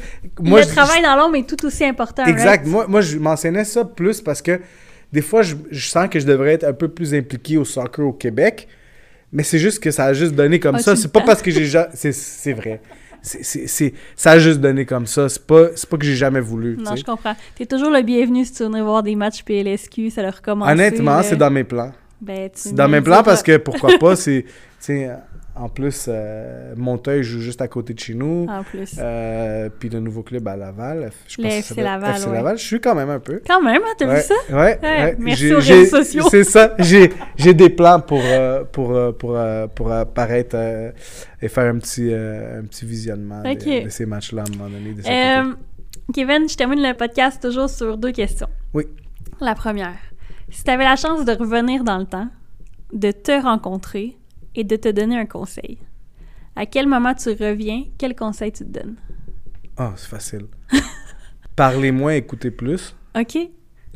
Quand j'étais plus jeune. Ouais. Euh, T'aurais pu plus apprendre, peut-être? Non, je me suis, j'aurais juste dit moins de conneries. OK. J'aurais, j'aurais peut-être, je me suis, je ouais, j'aurais dit moins de, de choses que j'aurais, peut-être pas de conneries, mais des choses que j'aurais peut-être euh, été mieux sans le dire. Ouais. Puis j'aurais peut-être appris plus en juste écoutant. Puis là, l'autre personne avant moi aurait pensé, ou aurait rien pensé parce que j'aurais rien dit. Je comprends. Fait que ça aurait gardé le doute. C'est quelque chose que j'aurais appris, euh, j'a- j'aurais fait. Oui. J'aurais parlé un peu moins. Mais c'est un bon conseil parce que c'est quelque chose qui, souvent, en vieillissant, avec du recul, Mm. tu réalises, mais que des fois, quand t'es plus jeune, selon ton tempérament, dans le feu de l'action, Je dirais pas que j'étais une personne arrogante, mais des fois, je pourrais paraître de la façon que je disais les choses. je comprends. Fait que c'est pour ça que je disais un peu plus aussi de peut-être parler un peu moins parce que c'était pas voulu que je sois arrogant des fois. c'était pas voulu, c'était vraiment pas moi. C'est juste que la façon que je disais les choses, des fois, pourrait, euh, pouvait euh, euh, paraître ça. OK. Fait que c'est pour ça que je dirais un peu ça aussi. Pas juste pour ça, parce que t'apprends plus en écoutant qu'en parlant. Ouais, ouais. Mais, mais ça, c'est la principale raison. OK. Puis, à l'inverse, qu'est-ce que je peux te souhaiter pour les années à venir? Euh, Ça aussi, c'est facile, hein? Ça, c'est. Oui. oui, parce que je suis, je suis une personne qui a des objectifs. Euh, J'aimerais que tu me souhaites que ma famille, euh, elle aille bien. Absolument. Toutes les personnes que j'aime aillent bien. Je vais te souhaiter que tes filles n'aient pas ton caractère. C'est ça, comme on a dit tantôt. Ou du moins, non. Qu'ils aient mon caractère, mais moins accentué. Plus dosé. C'est ça. OK. Exactement. Parce qu'il y, a des- y a aussi des avantages Ah, d'avoir ce caractère. Comme tu as dit, la Tu persévérance. pas marcher ses pieds. C'est ça. Non, non, c'est clair. Fait que, fait que juste un petit peu moins accentué. Euh, puis que toute ma famille euh, aille bien. Puis que ma femme, elle, elle ait de la patience pour moi. Mhm. Parce que c'est pas facile. euh, Avec mon caractère, avec la job, c'est pas facile de gérer. Mais j'en suis conscient puis je travaille dessus. J'espère juste qu'elle va avoir de la patience. Puis la dernière chose, c'est que je devienne un directeur sportif euh, d'un club euh, haut professionnel. Puis là, mettons que je les t'ai prochaines dit, années. tu as le droit là, de nommer n'importe quel club, tous tes rêves là, peuvent se réaliser. Là. Où tu aurais le goût d'aller? Oh my god. S'il n'y a pas de limite, tu as le droit. Hon- ouais. honnêtement, j'en ai pas. Non? Non, parce que ça- la, la réponse facile, ça serait de être directeur sportif du Benfica. Puis de gagner une Ligue ouais. des Champions, puis être l'héros du Benfica. Ça, c'est dans mes rêves. Mais, Mais c'est honnête- un choix de cœur, dans le fond. Oui, vraiment, oui. là. Ouais, ouais. mais honnêtement, je- j'en ai pas. En autant que, ça- que ma famille aille bien, que moi, je fasse ce que j'aime faire, qui est dans le soccer, recruter Mhm. des joueurs, puis, puis pouvoir euh, faire ce que j'aime, Il n'y a pas vraiment une, une place où ce que j'aimerais être. Est-ce qu'il y a peut-être une, une ligue ou un pays qui pourrait t'intéresser plus? Honnêtement, j'ai déjà pensé, non. ouais. Non? Non. Non, parce que. non. Tu sais, écoute, en autant que, ça, que, que, que je sois au niveau, ou en Angleterre, ou en Allemagne, ou en France, ou en Italie, ou au Portugal, ou en Espagne, déjà, on- si on veut vraiment euh, comme raccourcir les choix, ça serait les, les top 6 européens. OK. Top 6 Ligue européenne, avec un bon club, ça, ça serait déjà rêve réalisé pour moi être euh, directeur sportif du Salernitana en Italie qui vient de monter en Ser- Serie A, ça serait déjà un rêve. Je comprends. Tu sais, euh, Ouais, ouais. un club portugais de première division, déjà un rêve. Un club, euh, je sais pas, euh, Auxerre en France, Lyon, tous les clubs français, tous les clubs, ça serait déjà un rêve. Être un, un- un Montréalais, Ah non, ça, c'est clair que ça marquerait l'histoire, hein? c'est ça. Être un Montréalais qui a grandi ici, qui a persévéré, qui a, qui a réussi à être directeur sportif, ou même, je te dirais, être scout d'un grand club européen. Ben oui. ben ça oui. serait déjà, pour moi, un rêve réalisé, en autant que ma famille soit bien. C'est ça, parce que, parce que là, on parle du directeur sportif, mais de rester scout, mais d'aller dans un gros club en Europe, ce serait tout aussi Ça, intéressant. Ça, c'est déjà, honnêtement, on n'en a pas parlé, mais j'ai déjà eu des opportunités pour travailler dans des, des clubs européens de grande renommée, mais c'est Ouais. pas assez pour moi. OK.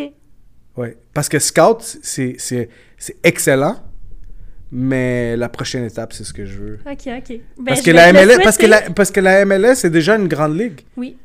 Tu sais, on, parle de. on- des fois, on oublie, mais la MLS, c'est une bonne, très bonne ligue. OK, on parle pas du top 5 européen, mais c'est une bonne ligue au, au niveau mondial, au niveau médiatique, tout ça. Fait que je suis déjà comme arrivé un petit peu là. Fait que, tu sais, oui, a un grand club européen qui, qui a un, un bon projet pour moi, qui me propose quelque chose d'extrêmement bien, il faut que j'y pense, c'est sûr. Mm, mais oui. Mais c'est oui, je le ferais. J'ai déjà eu des pourparlers avec beaucoup de. Pas beaucoup, mais 3-4 clubs quand même assez respectés dans le monde du soccer. Que c'est c'est une décision à prendre, hein. Partir en Europe. Ou ou, tu sais, même, il y a des clubs, il y en a un qui m'a proposé d'être scout en Amérique du Sud pour eux. Il faudrait que je sois la plupart du temps en Amérique du Sud. Fait que c'est. C'est pas simple des fois de dire Ah non, je vais être scout pour X club, même si c'est un des meilleurs clubs Ouais, au non, monde. je comprends. Parce que ça a beaucoup Mais c'est de encore des sacrifices, hein? C'est tout ce qui Exactement, avec, et exactement. pour la famille, et pour la vie, et Fait tout que directeur sportif, oui, parce que là, c'est c'est un autre monde. T'es es vraiment le patron du recrutement, le patron du- des décisions du club sportivement parlant. Ouais. On, on pourrait en parler pendant des heures, mais Ben écoute, peut-être qu'il y aura un épisode 2 si un jour tout ça se réalise, puis on Avec pourra plaisir, euh, avec parler plaisir. de tout ça. Fait que euh, merci beaucoup de ta présence sur Foot et Café. merci à toi de m'avoir invité. Puis encore une fois, merci pour le beau café. Merci.